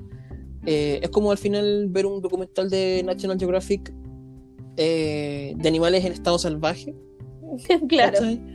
Eh, con, esta, con este grupo como de aventureros que está ahí a la expectativa de, de no ser comidos. Pero eh, es una muy, muy, muy buena película. Sí. Sí, yo opino lo mismo. De hecho, eh, como pildorita también, te cuento que Steven Uy. Spielberg estaba. eh, él tenía el proyecto porque él grabó antes. eh, ET, ¿o no? No, grabó la de. Eh, ay, Robbie Williams, Hawk, el Capitán Hawk. Ah, donde sí, sí, sí, él. Peter Pan, Peter Pan. Peter Pan. Ya, pero él eh, estaba listo para empezar a hacer la lista de Schindler. Entonces, Universal le dijo, perfecto, puede hacer la lista de Schindler, pero después de hacer esta película que compramos los derechos. Y ahí fue que le mostraron eh, lo que iba a ser Parque Jurásico. Él Entonces, él, él estaba, él grabó la película y en todo lo que fue la el postproducción, meter edita, edición, meter los dinosaurios eh, hechos en computador y todo eso, que obviamente también llevó un tiempo, él ya estaba grabando la lista de Schindler. Mm. Entonces de repente lo llamaban mientras él estaba haciendo las grabaciones en Polonia y él siempre cuenta que dijo, bueno, esta pega va a ser cuática porque son dos grandes producciones. Y él quería hacer algo tan bueno como fue eh, Tiburón en su tiempo. Sí. Que Tiburón es uno de los primeros como blockbusters conocidos del cine en el sentido de que fue éxito de taquilla, Sí. junto con eh, Star Wars, que fueron en, en años parecidos. Entonces él dijo que yo quería, yo quiero hacer algo tan bueno como Tiburón, pero en tierra. Sí. Entonces por eso también le puso tanto cariño a la película. Y él cuenta como experiencia porque después hizo la lista de Schindler y ganó un Oscar como mejor director por la, por la película y, y- y mejor película también. Eh, que fue súper bipolar hacer ambas películas como al mismo tiempo porque Claro. eran historias Sí. totalmente distintas. Pasaste de un Entonces- drama. de un drama heavy a una Claro. película de ciencia Y ficción. después y te llamaban, no sé, pues, a las 12 del- de la noche, así como, oye, ayúdame porque el dinosaurio no se ve bien. Eh, cuático. Entonces, como, creo yo que como, eh, le- le- como aprendizaje para él como director fue súper bueno. Lograr De- hacer eso. eso. De, si tuvieras que hacer un top 5 de Spielberg, ¿con cuáles te quedas? Oh, qué difícil. Lo que pasa es que a mí me gusta mucho Steven Spielberg en sus tiempos más anteriores. Creo que la última película buena, buena, buena que él hizo fue Inteligencia Artificial. Después, La de, la de este niño, ¿no?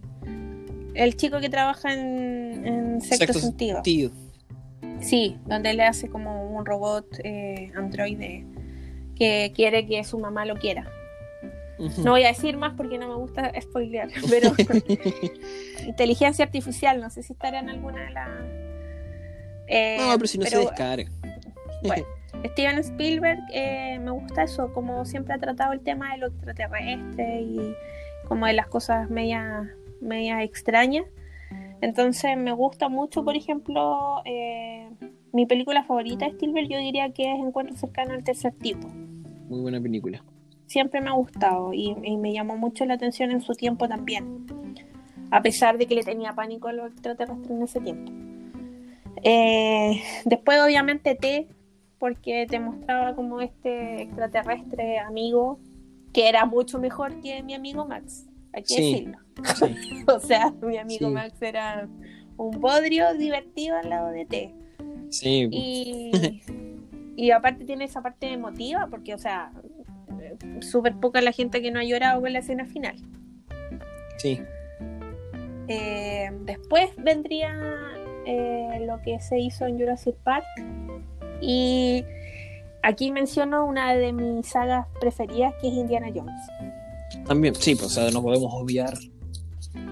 Indiana Jones Sí, tiene que estar. tiene que estar. Tiene que estar.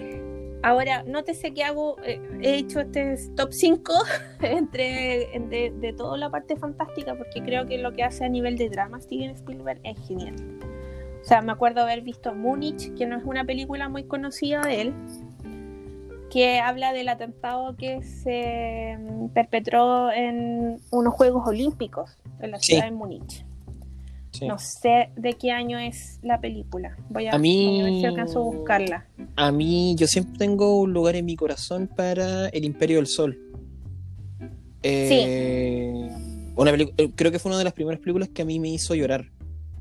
Es que Eh, es muy cruda y está muy bien lograda esa película. eh, y la última, como más o menos seria que vi de Spielberg fue la de Lincoln, que no la había visto nunca. sí, Y es, o sea, es una, evidentemente es una biografía a Lincoln, pero Claro. es una es una película bien bien lograda, bien la, actu- a saber que está Daniel Day Lewis que bueno, o sea, es impresionante. Yo perfecto.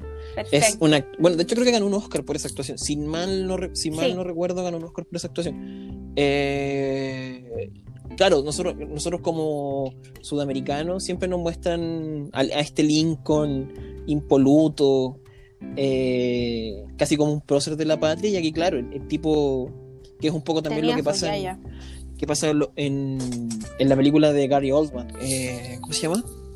Ah, ho- sí, las horas más oscuras, que también las te, te, te muestra este tipo de, de personajes súper importantes para la historia mundial. Eh, y te los muestra de la forma más, ojalá, descarnada posible. O sea, no, no hay un, un sentimiento a tratar de dejar bien o mal al personaje, sino que el personaje es como es. Tómale lo bueno y tómale lo malo. Claro. No, es, a mí me gusta Spielberg también en su lado dramático y que son sus películas menos conocidas, por ejemplo, El Puente de Espías, que es Mm, como sí. 2016, o sea, es excelente. Es, es, es una eh, demasiado muy buena película. Eh, se ganó el Oscar a Mejor Actor de Reparto, me acuerdo en ese tiempo el actor, que no recuerdo el nombre ahora, y sale Tom Hanks. Sí, Y The Post, que es lo último que hizo el 2018, Sí, muy buena- también. muy buena Muy película. buen. Pero porque, porque él también tiene un recorrido como director. Eh, a mí me cargan las películas que de repente decaen mucho en el ritmo. Sí, En cambio, Steven Spielberg siempre te mantiene ahí activo, activo, activo. Y eh, claro, logra como mucha emotividad en algunas, como Rescatando al Soldado Ryan, por ejemplo, que es excelente. sí, como excelente. película de guerra. Esa escena de Tom Hanks la- disparándole al tanque también como ya, única. como último recurso, o sea, viene un tanque a matarte, no te queda otra que pescar lo primero que tenía y dispararle, y es inútil, o sea, no, muy buena película, muy buena película. Así que no, a mí me gusta mucho Steven Spielberg como, como director porque siento que han sido muy buenas las, las películas que él ha entregado. Pero sí, El Imperio del Sol es de las películas que tengo como con más cariño guardado. Aparte que cre- creo que Christian Bale en ese tiempo no, no había ni luces de lo que iba a ser Sí, después. sí, O sea, sí. es increíble verlo actuar de esa forma en esa, en esa película. Ya en esa, edad. ya en ese tiempo, siendo un niño, Sí, ya siendo un niño. increíble.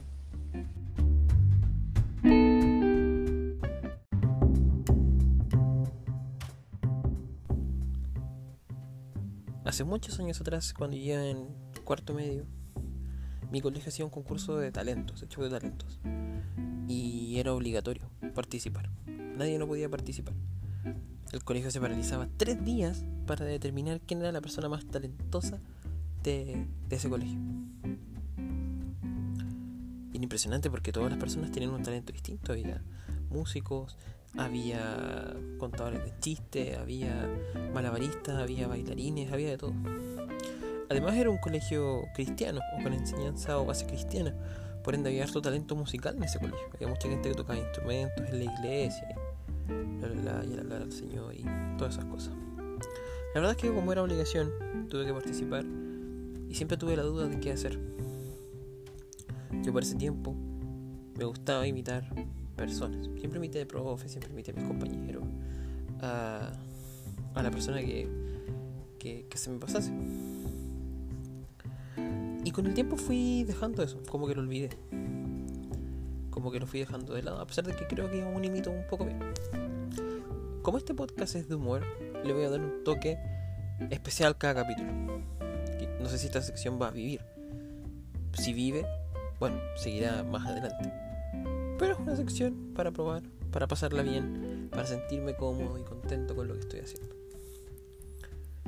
Espero reencontrarme con mi talento y cuando algún día sea un gran cómico, voy a contar esta historia. De que yo gané ese concurso de talentos. Les dejo con ustedes esta pobre imitación.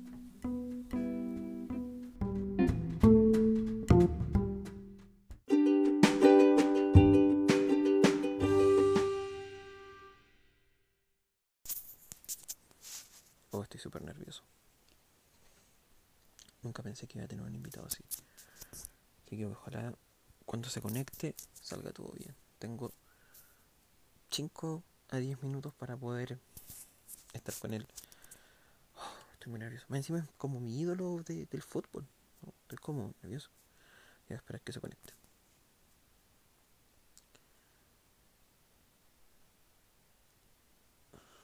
¿Aló? ¿Se escucha? ¿Aló? Puta, parece que se le cayó el enlace. A ver. ¿Aló? ¿Aló, sí? ¿Claudio? Sí. Sí, hola. Eh, ¿Se escucha bien? Sí, Claudio, se escucha perfecto. Se escucha súper bien. ¿Tú me escuchas bien? La verdad que te escucho un poco con desfase, pero, pero se escucha bien. Dentro de todo, la verdad que se escucha bastante bien. Oh, Claudio, de verdad est- estoy muy contento de tenerte acá. Eh, estoy de verdad muy, muy, muy feliz de, que sea mi primer invitado casi famoso. Bueno, eres muy famoso, eres el gran capitán de, de- esta selección. Cuéntame, Claudio, ¿qué, qué, qué te parece ahora no ser el capitán de... Vamos a ir al, choque al tiro. ¿Qué, qué te parece no ser más el capitán de, de la selección? eh, puta, no dijiste ni siquiera que, que, que era bienvenido al programa. Eh, ya partiste mal. Eh, mira, la verdad, las cosas que estoy en un proceso ya de maduración de mi carrera. Fui, si ya me tocó ser capitán de la selección, bueno, ahora, hay otros líderes. Yo estuve fuera mucho tiempo y, y ahora dentro de mi, de mi posición estoy, la verdad que bastante, bastante bien. Oye, perdón, Claudio, de verdad, bienvenido al programa. Eh, estoy muy nervioso. Esta es mi primera vez. Mi primera vez. De hecho, eh, eh, he tenido tan pocas primeras veces. Por ejemplo, mi, la primera vez que yo tuve relaciones sexuales, Claudio, fue, fue eh, eh, ya, ya nació mi hija. O sea, im- imagínate. Pucha, si no era el chiste, Claudio. Perdón, no te puedo. No, no, no, no, sí, sí te entiendo. Pero mira, eh, siempre la. Por ejemplo, yo cuando tuve mi primera vez la- en la selección. Eh, también fue, fue súper difícil, un partido en Colombia eh, que todos pensaban que iba a jugar Johnny y al final jugué yo. Eh, así que te entiendo. Ah, eh, gracias Claudio, gracias. Oye, ¿te dolió salir de la selección? Sí, pero creo que eso fue un- una etapa necesaria un grupo que, que se consolidó, que, que llegó a lo más alto. eh, evidentemente tienen que pasar todas estas cosas como para poder eh, repasar un poco el, eh, la cancha y bueno, la verdad que eh, ahora estoy concentrado en mi, en mi vida en Manchester eh, y eso me sirve también para poder estar con mi familia, con mi señora, que mando un saludo, está aquí al lado. Eh, está esperando que, que ya amor sí. Espera, espera amor sí. Estoy conversando. Eh, es loca. Eh, pero no estoy estoy súper bien y, y espero poder seguir mucho tiempo en, Manchester ah perfecto. Oye oye Claudio interesante. Bueno vives en Manchester hace mucho tiempo. Eh, Oye, aquí entre nos, este, este podcast lo van a escuchar un par de personas, la verdad. No, no creo que lo escuche mucha gente. ¿Cómo, es tu relación con, con Arturo Vidal? Mira, la verdad yo nunca había querido responder esto. Pero la relación con Arturo es una relación 100% profesional, 100% eh, madura. sea, somos personas de 30 años, nos conocemos hace mucho, mucho tiempo, pero actualmente es una relación profesional, no, no hay una amistad de por medio. Y es parte de la vida, uno va de repente dejando amigos, dejando gente en el camino y y la verdad que espero en algún momento sí, seguir trabajando con él de manera profesional, es un gran jugador. Wow. ¿Tú, tú piensas que, que Arturo Vidal piensa lo mismo que tú? Mira, no, la verdad lo que piensa Arturo no, no, no me interesa. En el buen sentido, o sea, no me interesa lo, que diga. La verdad, no, para mí no, no es. Oye, Claudio, te, bueno, tú, tú jugaste harto tiempo en Chile. Sa- ¿Sabes ya qué vas a hacer con el 10% de tu AFP? Oye, la pregunta buena. Esta pregunta es buena, a ver si la respondo.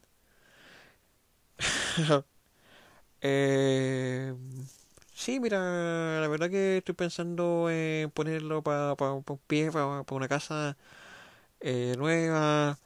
Eh, no es mucha plata, pero todo, todo sirve. La verdad que eh, si van a ayudar a la gente creo que puede, puede ser una mejor medida. Yo la verdad no, no tengo necesidad, pero, pero ya que me lo preguntas quizás podría hacer algo. Podría comprarme algo, una consola, la Play 5, jugar con el Kun Agüero. Eh, Pero, pero eso. Oh, yo, yo pensé que iba a decir otra cosa. No sé, iba a poner un emprendimiento en Panaya, en Biluco, cuando te retiraras. Y, eh, las típicas canchas. ¿Te, ¿Te en esa proyectada cuando te retires? Sí, mira, la verdad que lo, espero. Pero todavía me queda por jugar, así que no. No, no tengo pensado eso. ¿Cuánto llevamos de entrevista? Porque mira que yo tengo muy poquito tiempo y ya que sí, solamente porque me hinchaste las huevas casi dos meses. Ah, eh... No, mira, vamos, vamos bien, vamos bien en tiempo. Eh, Claudio, ¿quieres retirarte en Colo Colo? Eh, no. ¿Y dónde quieres retirarte? La verdad me gustaría retirarme mucho en donde diga mi, mi pareja. Eh, habíamos conversado retirarnos en, Católica porque iba a quedar cerca de la casa, pero no, es una broma. Eh, me gustaría obviamente retirarme algún día en Colo Colo y, y bueno, ver qué, ver qué pasa. ¿Aló? Claudio, no, no, no te escucho bien. ¿Aló? ¿Se escucha el micrófono ahí? Un, dos, tres. A ver, lo que pasa que... Eh, sí. Claudio, mira, para, para finalizar esta grata entrevista, quisiera saber qué quede para el futuro para, para Claudio Bravo. Mira, la verdad, de verdad espero que para cosas buenas, que, que pueda eh, seguir jugando por mucho tiempo más, que, que al club donde me toque estar, si es que no es Manchester, y estar muy, muy compenetrado, muy feliz en algún momento ir a Chile y quedarme en Biluco con, mis perros, eh, con mis hijas y, bueno, eso es lo que, lo que espero por la vida. Oye Claudio, de verdad ha sido un. ¿Aló? ¿Aló? Claudio, Claudio, ¿aló? ¿Aló? Eh, ¿Se escucha? Sí, sí Claudio, te escuchamos bien. Eh, oye Claudio, muchas gracias por tu tiempo, de verdad. Eh, agradecemos que hayas estado invitado a este podcast y, y te esperamos para, para otra oportunidad. Eh, sí, mira, la verdad, la verdad que no creo que, que vuelva porque eh, creo muy, muy ocupado. Ah, ah, perfecto, Claudio. Bueno, eh, te dejamos. Muchas gracias, Claudio, por este contacto. Claudio Bravo desde Manchester. Eh, cortó. Ni siquiera se despidió. Oh, entrevisté a Claudio Bravo. Oh, Esto es un late con Nico. Este tipo de cosas son las que me hacen feliz.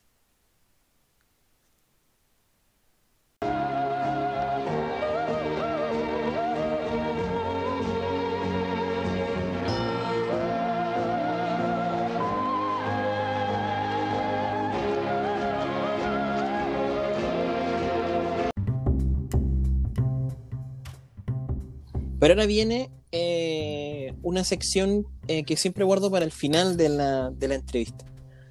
Eh, tú como buena conocedora del séptimo arte, de series, de todo lo que tenga que ver con eh,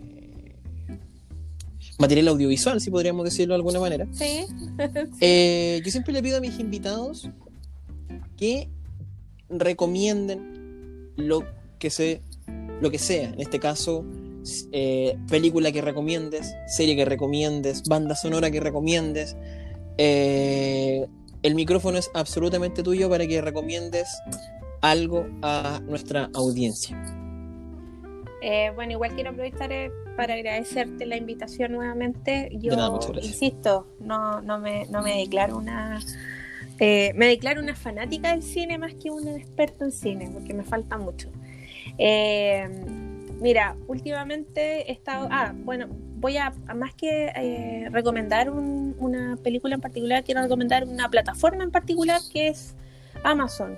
A mí me, Mm, me ha venido a, a- a recordar películas que tenía olvidadas porque como no están todas en Netflix eh, y yo veo mucha película por fuera también eh, me gustó encontrarme con Amazon y, y con series que no están en Netflix por ejemplo que sí están eh, o películas que no están en Netflix, viceversa. Así que con, ell- con, con las dos plataformas yo me, me, eh, me complemento bien.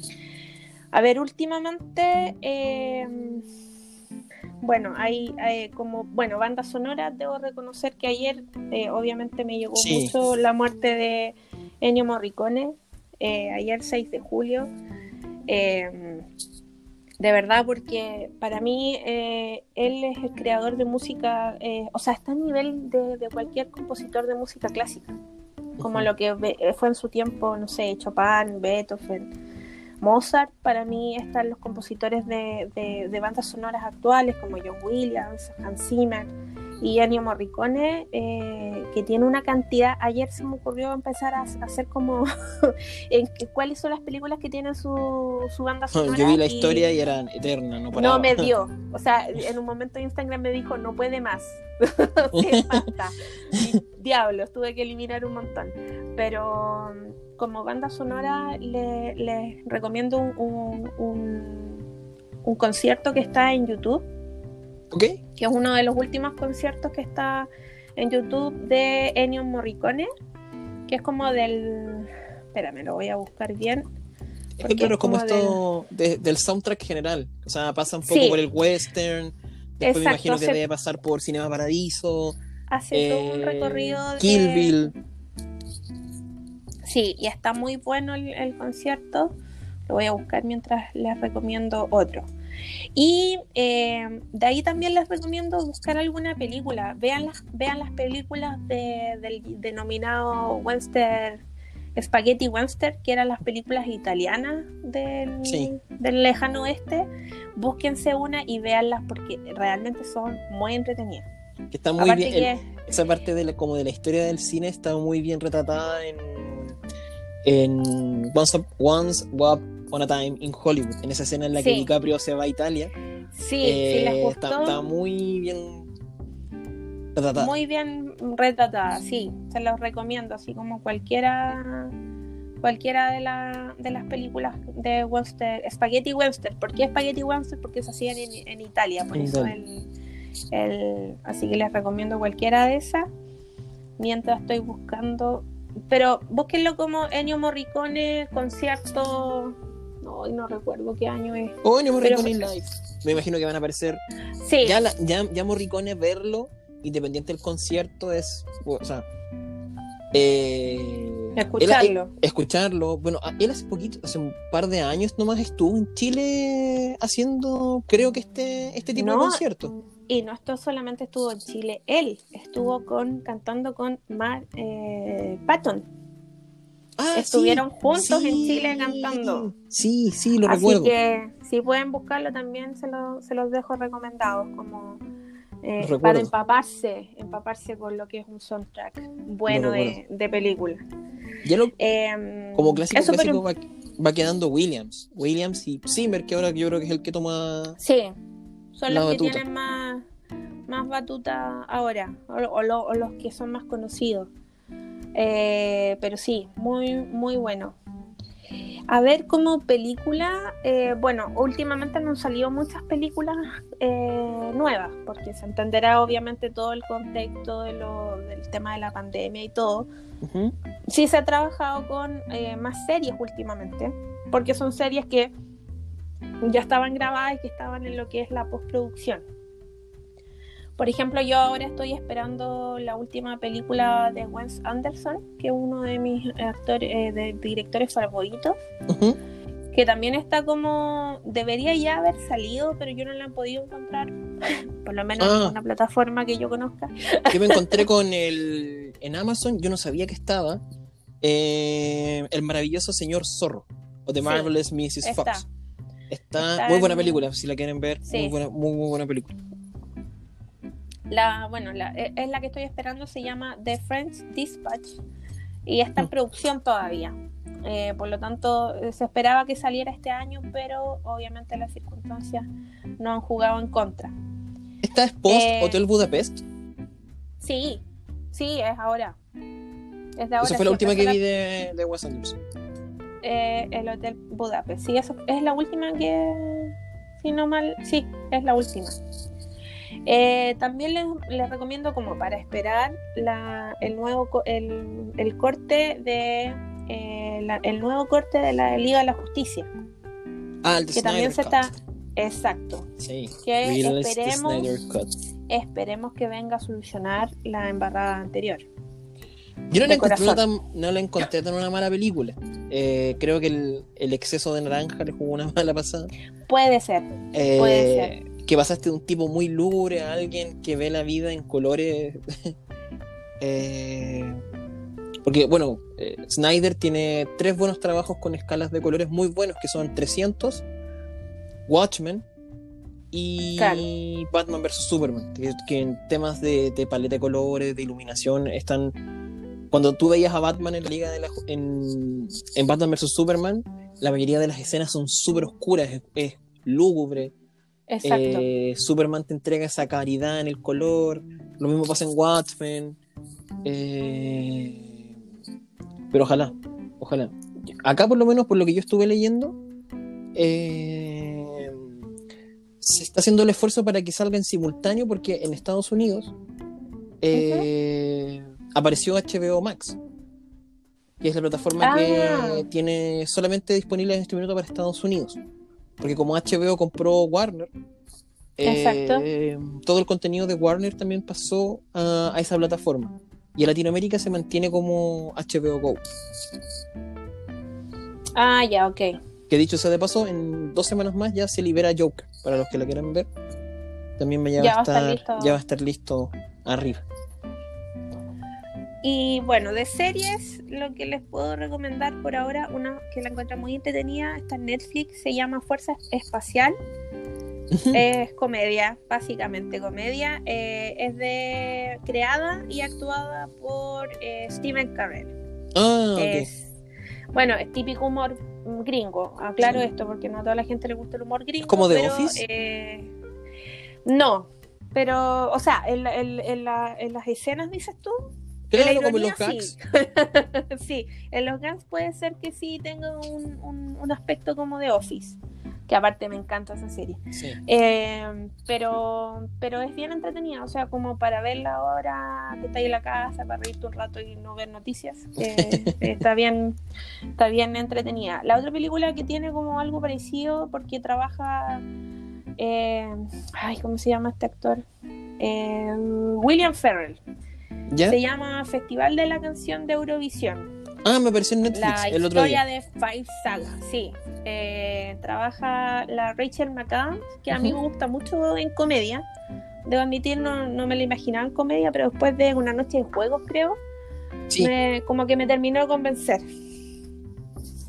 Así que esas como opciones como entretenidas, como para ver fuera de, de- de- entretenido, porque a mí me gusta como ver cosas que te saquen un poco de, del contexto en el que estás. Claro. Porque para eso ves Dark, Sí, po. por Sí. ejemplo, si quieres ver algo más, más pesado, más, más, más denso. De que te veis de nuevo Game of Thrones. O por ejemplo, la otra serie que igual es muy buena, pero totalmente otra temática es Peaky Blinders, que de verdad es muy buena. Yo, yo como que le había dicho el quite, mucha gente me había dicho, no, tenés que verla porque es muy buena. Sí, yo sé que a lo mejor viene tarde, pero yo la agarré tarde. Son cinco temporadas y es Ujú. excelente.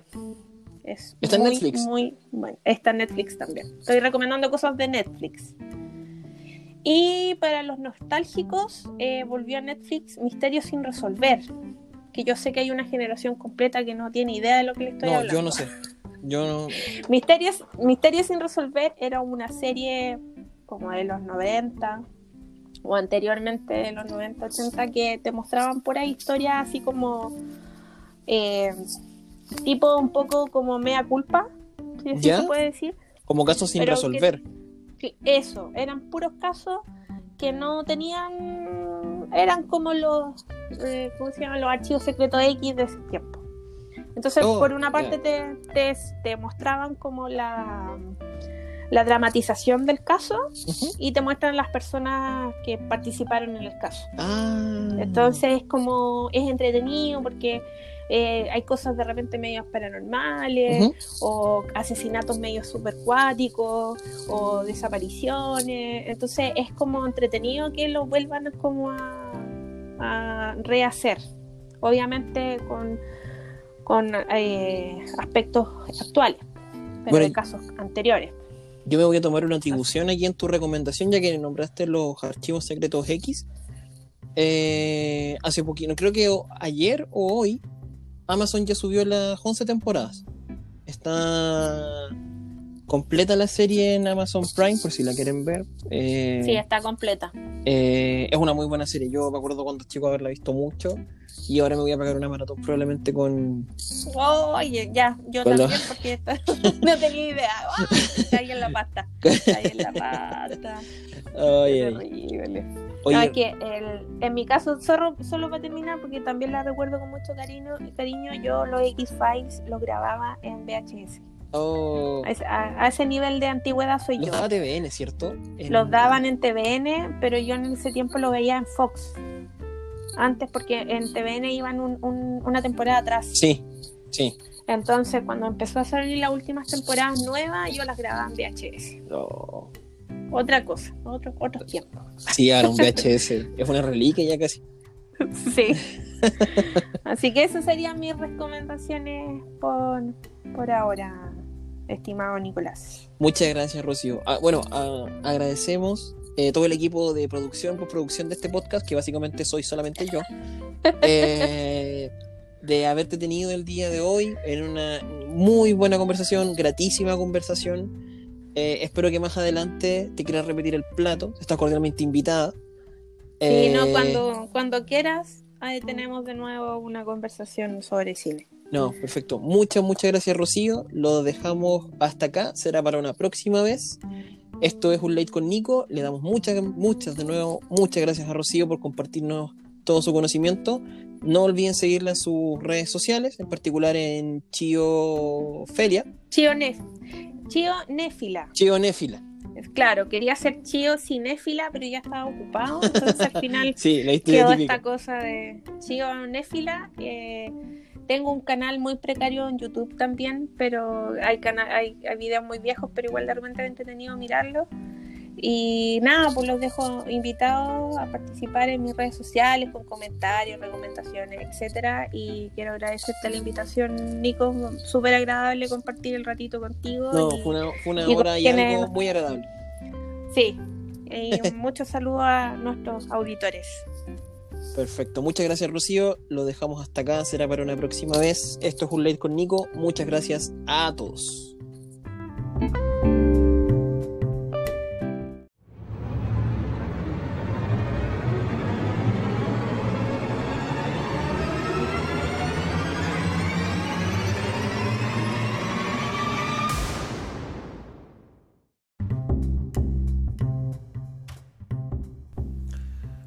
Cada día que pasa, cada día que pasa incrementa mi odio a Chayanne. A ver, odio es una palabra muy grande, sí, pero hay veces que me cae bien mal. Es como ese típico tipo que siempre ha sido buena onda y, y jamás va a tener algo malo. No, de hecho yo para esta sección traté de buscar algo para reprocharle a Chayanne y lo único que había relacionado a algo así era un pack filtrado del hijo de Chayanne. Ni siquiera Chayanne tenía que ver ahí. Y me dio rabia. Me dio rabia porque yo soy más de Luis Miguel. Soy más de, ese tipo de música, de ese tipo de, de cantante.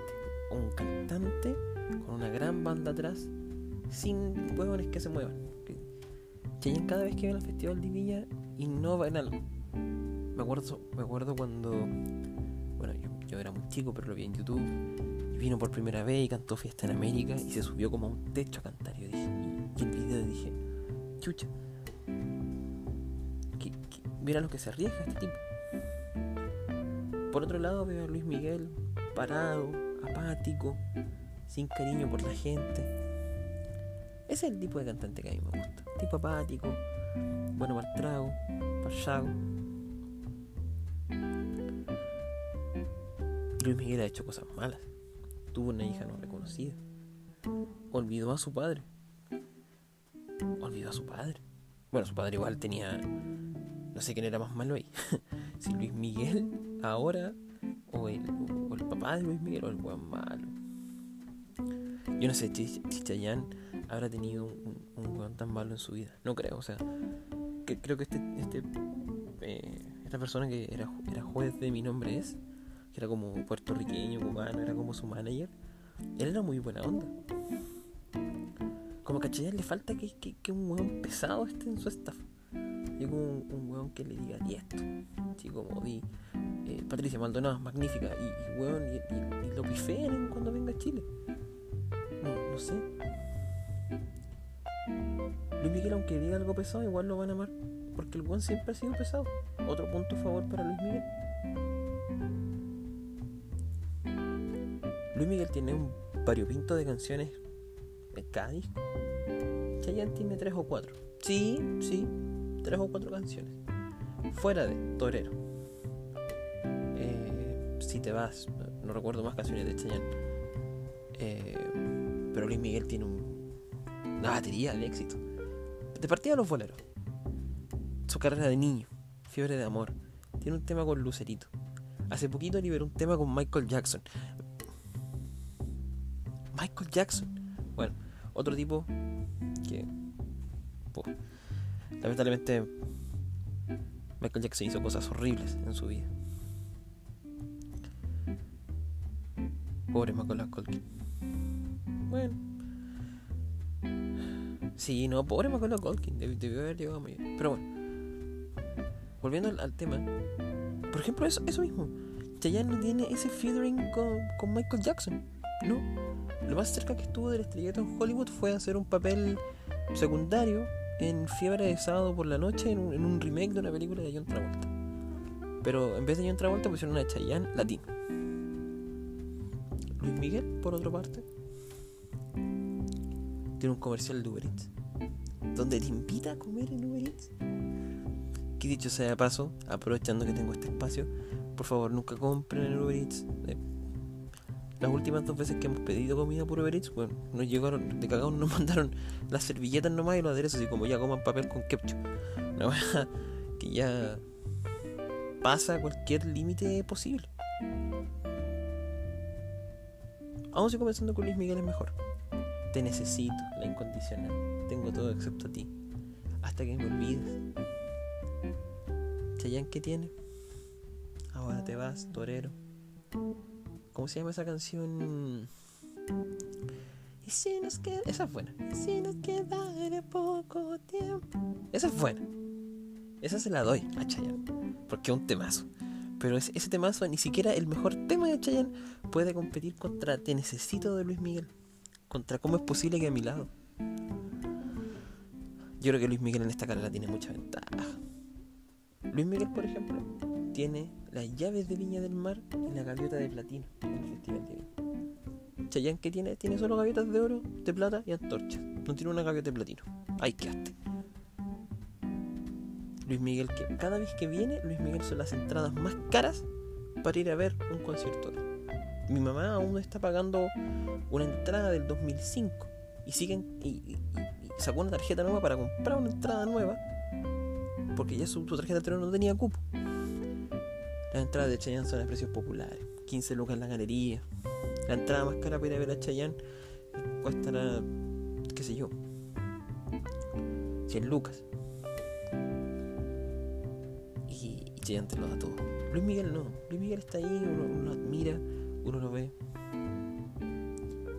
A me gusta Luis Miguel. Pero me da pena que muera. Saber que va a morir en algún momento porque su estilo de vida lo va a llevar a morir más rápido que Chayanne.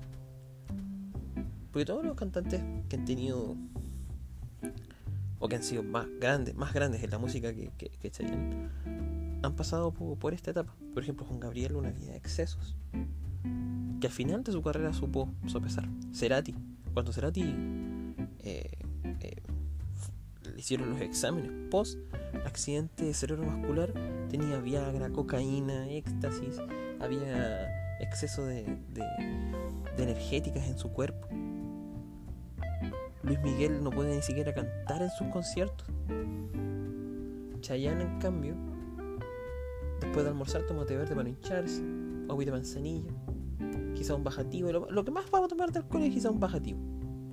Bajativo de menta, manzanilla. Después de ponerse una cazuela. una cazuela con ensalada chilena y donde la en el mercado. Y no, Chayanne es activo en redes sociales. Luis Miguel no lo es. Luis Miguel nunca sube historias. Porque te, aseguro que Luis Miguel sube una historia y, y, rebalsa en, en reacciones a Chayanne. Aparte, ¿sabéis qué más lo que me carga Chayanne? Que romanticen a Chayanne. Como Chayanne te explica el proceso constituyente. Chayanne te explica cómo pagar tus deudas. Chayanne te explica cómo puedes retener el 10% de tu papito corazón. Chayanne te explica cómo comprar con la Juna. Chayanne te carga el pase. No. Lo mismo que pasa con Baby, Do- con Baby Yoda. A mí me encanta Baby Yoda, pero yo lo han matado tanto con estas cosas. Baby Yoda te explica el proceso constituyente. ¡Oh! Me, me carga. Pero no sé si me, me, me carga Chayanne o me carga la gente que idolatra a Chayanne. Es como esa misma gente que id- idolatra a Kenny Reeves. Kenny Reeves, la única película buena que tiene es Matrix. No tiene ninguna otra película buena. Ninguna. Ninguna, ninguna, ninguna, ninguna. Ninguna. Ah, John Wick. Pero que es básicamente lo mismo que Matrix. Solo que en la vida real Matrix es una ficción. O quizás no lo es. Pero aún así Luis Miguel... Luis Miguel tiene mejores películas. ¿ah? Fiebres de amor con Lucerito. Todo eso. Yo creo que esa película debería estar en Netflix. Pero es una película impactante. Eh, por ejemplo, otro punto a favor para Luis Miguel. Tiene serie en Netflix. Que ya viene para una segunda temporada. Con Diego Boneta. Uh, Diego Boneta, cosa más buena. Pues si ustedes no han visto la serie, pueden ver lo exquisito que se ve Diego Boneta de Luis Miguel. Y sí, sí yo soy más de Luis Miguel, de, de ese amor de, estar ahí diciéndole a- a tu pareja una canción muy bonita de Luis Miguel. Te vas porque yo quiero que te vayas. A la hora que yo quiera, te detengo. Mira, qué bonito. Chayanne, en cambio, anda cantando si hay que ser torero y poner el alma en el ruedo. ¿Qué es esa wea?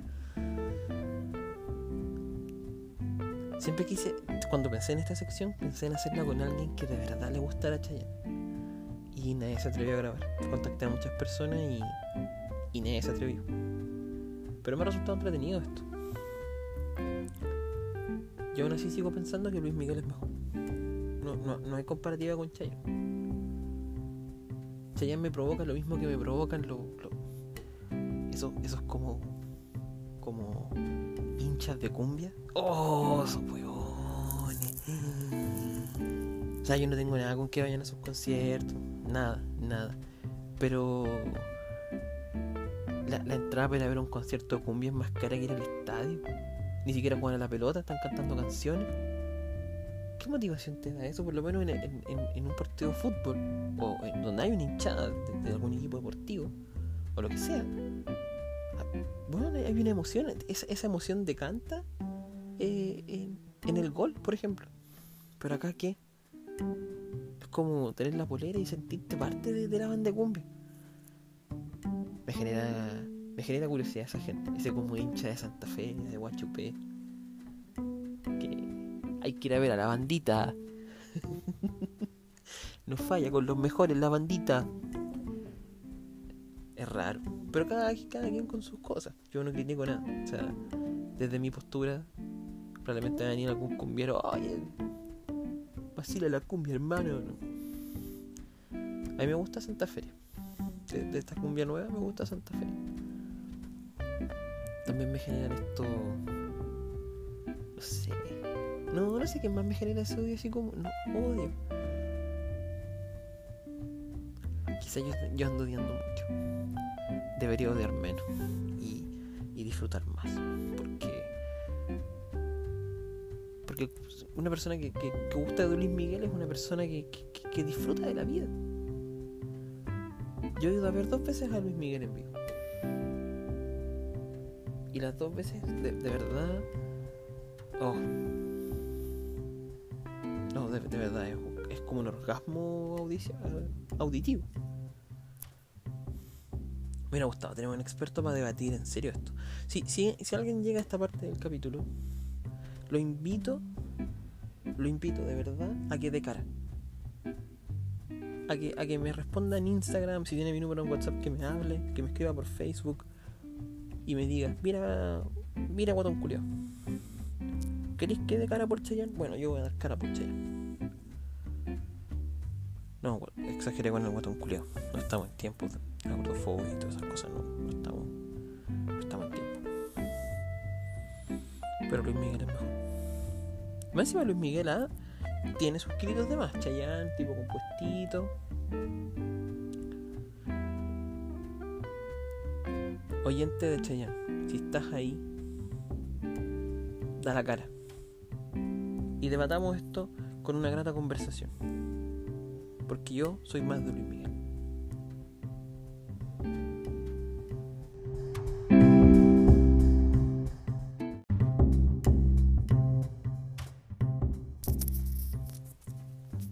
Bonito programa el de hoy día. Me la pasé bien, grabando todas estas secciones nuevas. eh, todo en un contexto humorístico. Todo un podcast de humor, va a pasarlo bien, es un programa de conversación. Es como decía Alfredo de la Madrid, es humanamente hablando. Eh, y me siento feliz de haber hecho este, este programa. No, no estoy dando por terminado, sino que este programa, este capítulo en particular de este podcast, me, siento alegre, me siento feliz. Y a diferencia de la semana pasada que me manifesté eh, relacionándome al suicidio, hoy quiero invitarte a vivir la vida. Hoy quiero invitarte a que rompas la cuarentena, salgas sin un permiso y vayas a caminar, eh, ojalá lo más cerca de una comisaría. Te, te invito a eso, amado auditor. Eh, no, mentira. La pasamos bien, hemos pasado por muchos temas. Con Rocío conversamos de Jurassic Park, de Star Wars, de, de su vida, de, nos dio recomendaciones fantásticas y estamos muy contentos con eso. Eh, compartimos, obviamente, la contingencia al inicio del programa. Me, me estoy sintiendo bien con este proyecto. Cada día mejor. Otro programa de Alfredo Lamadí. Cada día mejor. Otro gran programa. Yo no sé si lo dan todavía en la red cada día mejor. Siempre invitaban como a Peter Roca, Luis Dimas. Me daba risa ese programa. y era como auspiciado así como por Ensure, Pañales Plenitud. eh, eh, esa sopa que da el gobierno que se llama Años Dorados. no, hay que cuidar a nuestros adultos mayores. Ellos, lo- ellos tienen que, que estar ahí. Este programa tuvo auspicios, porque no, no hemos tenido auspiciadores. Estamos tratando de conseguirnos un auspiciador para poder hacer publicidad en buena. Eh, pero nada, contentísimo de haber estado otra semana con ustedes y feliz de de esto que estamos haciendo, porque todos lo hacemos en este equipo de producción, aquí en casa, a través de teletrabajo. Yo soy un jefe muy flexible, la verdad. Eh, no soy un jefe pago. La, la pega hay que entregarla cuando hay que entregarla, hay que entregarla nomás, sí, po. ¿Ah? Pero no, muy contento, muy feliz. Les envío un enorme y, afectuoso eh, abrazo a todos. Ya van a venir tiempos en los cuales se van a poder volver a abrazar eh, a las personas.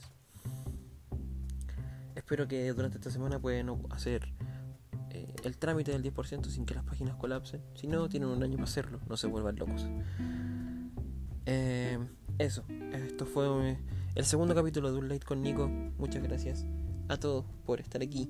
Será hasta el tercer capítulo, que ya está en proceso de edición. Nos vemos.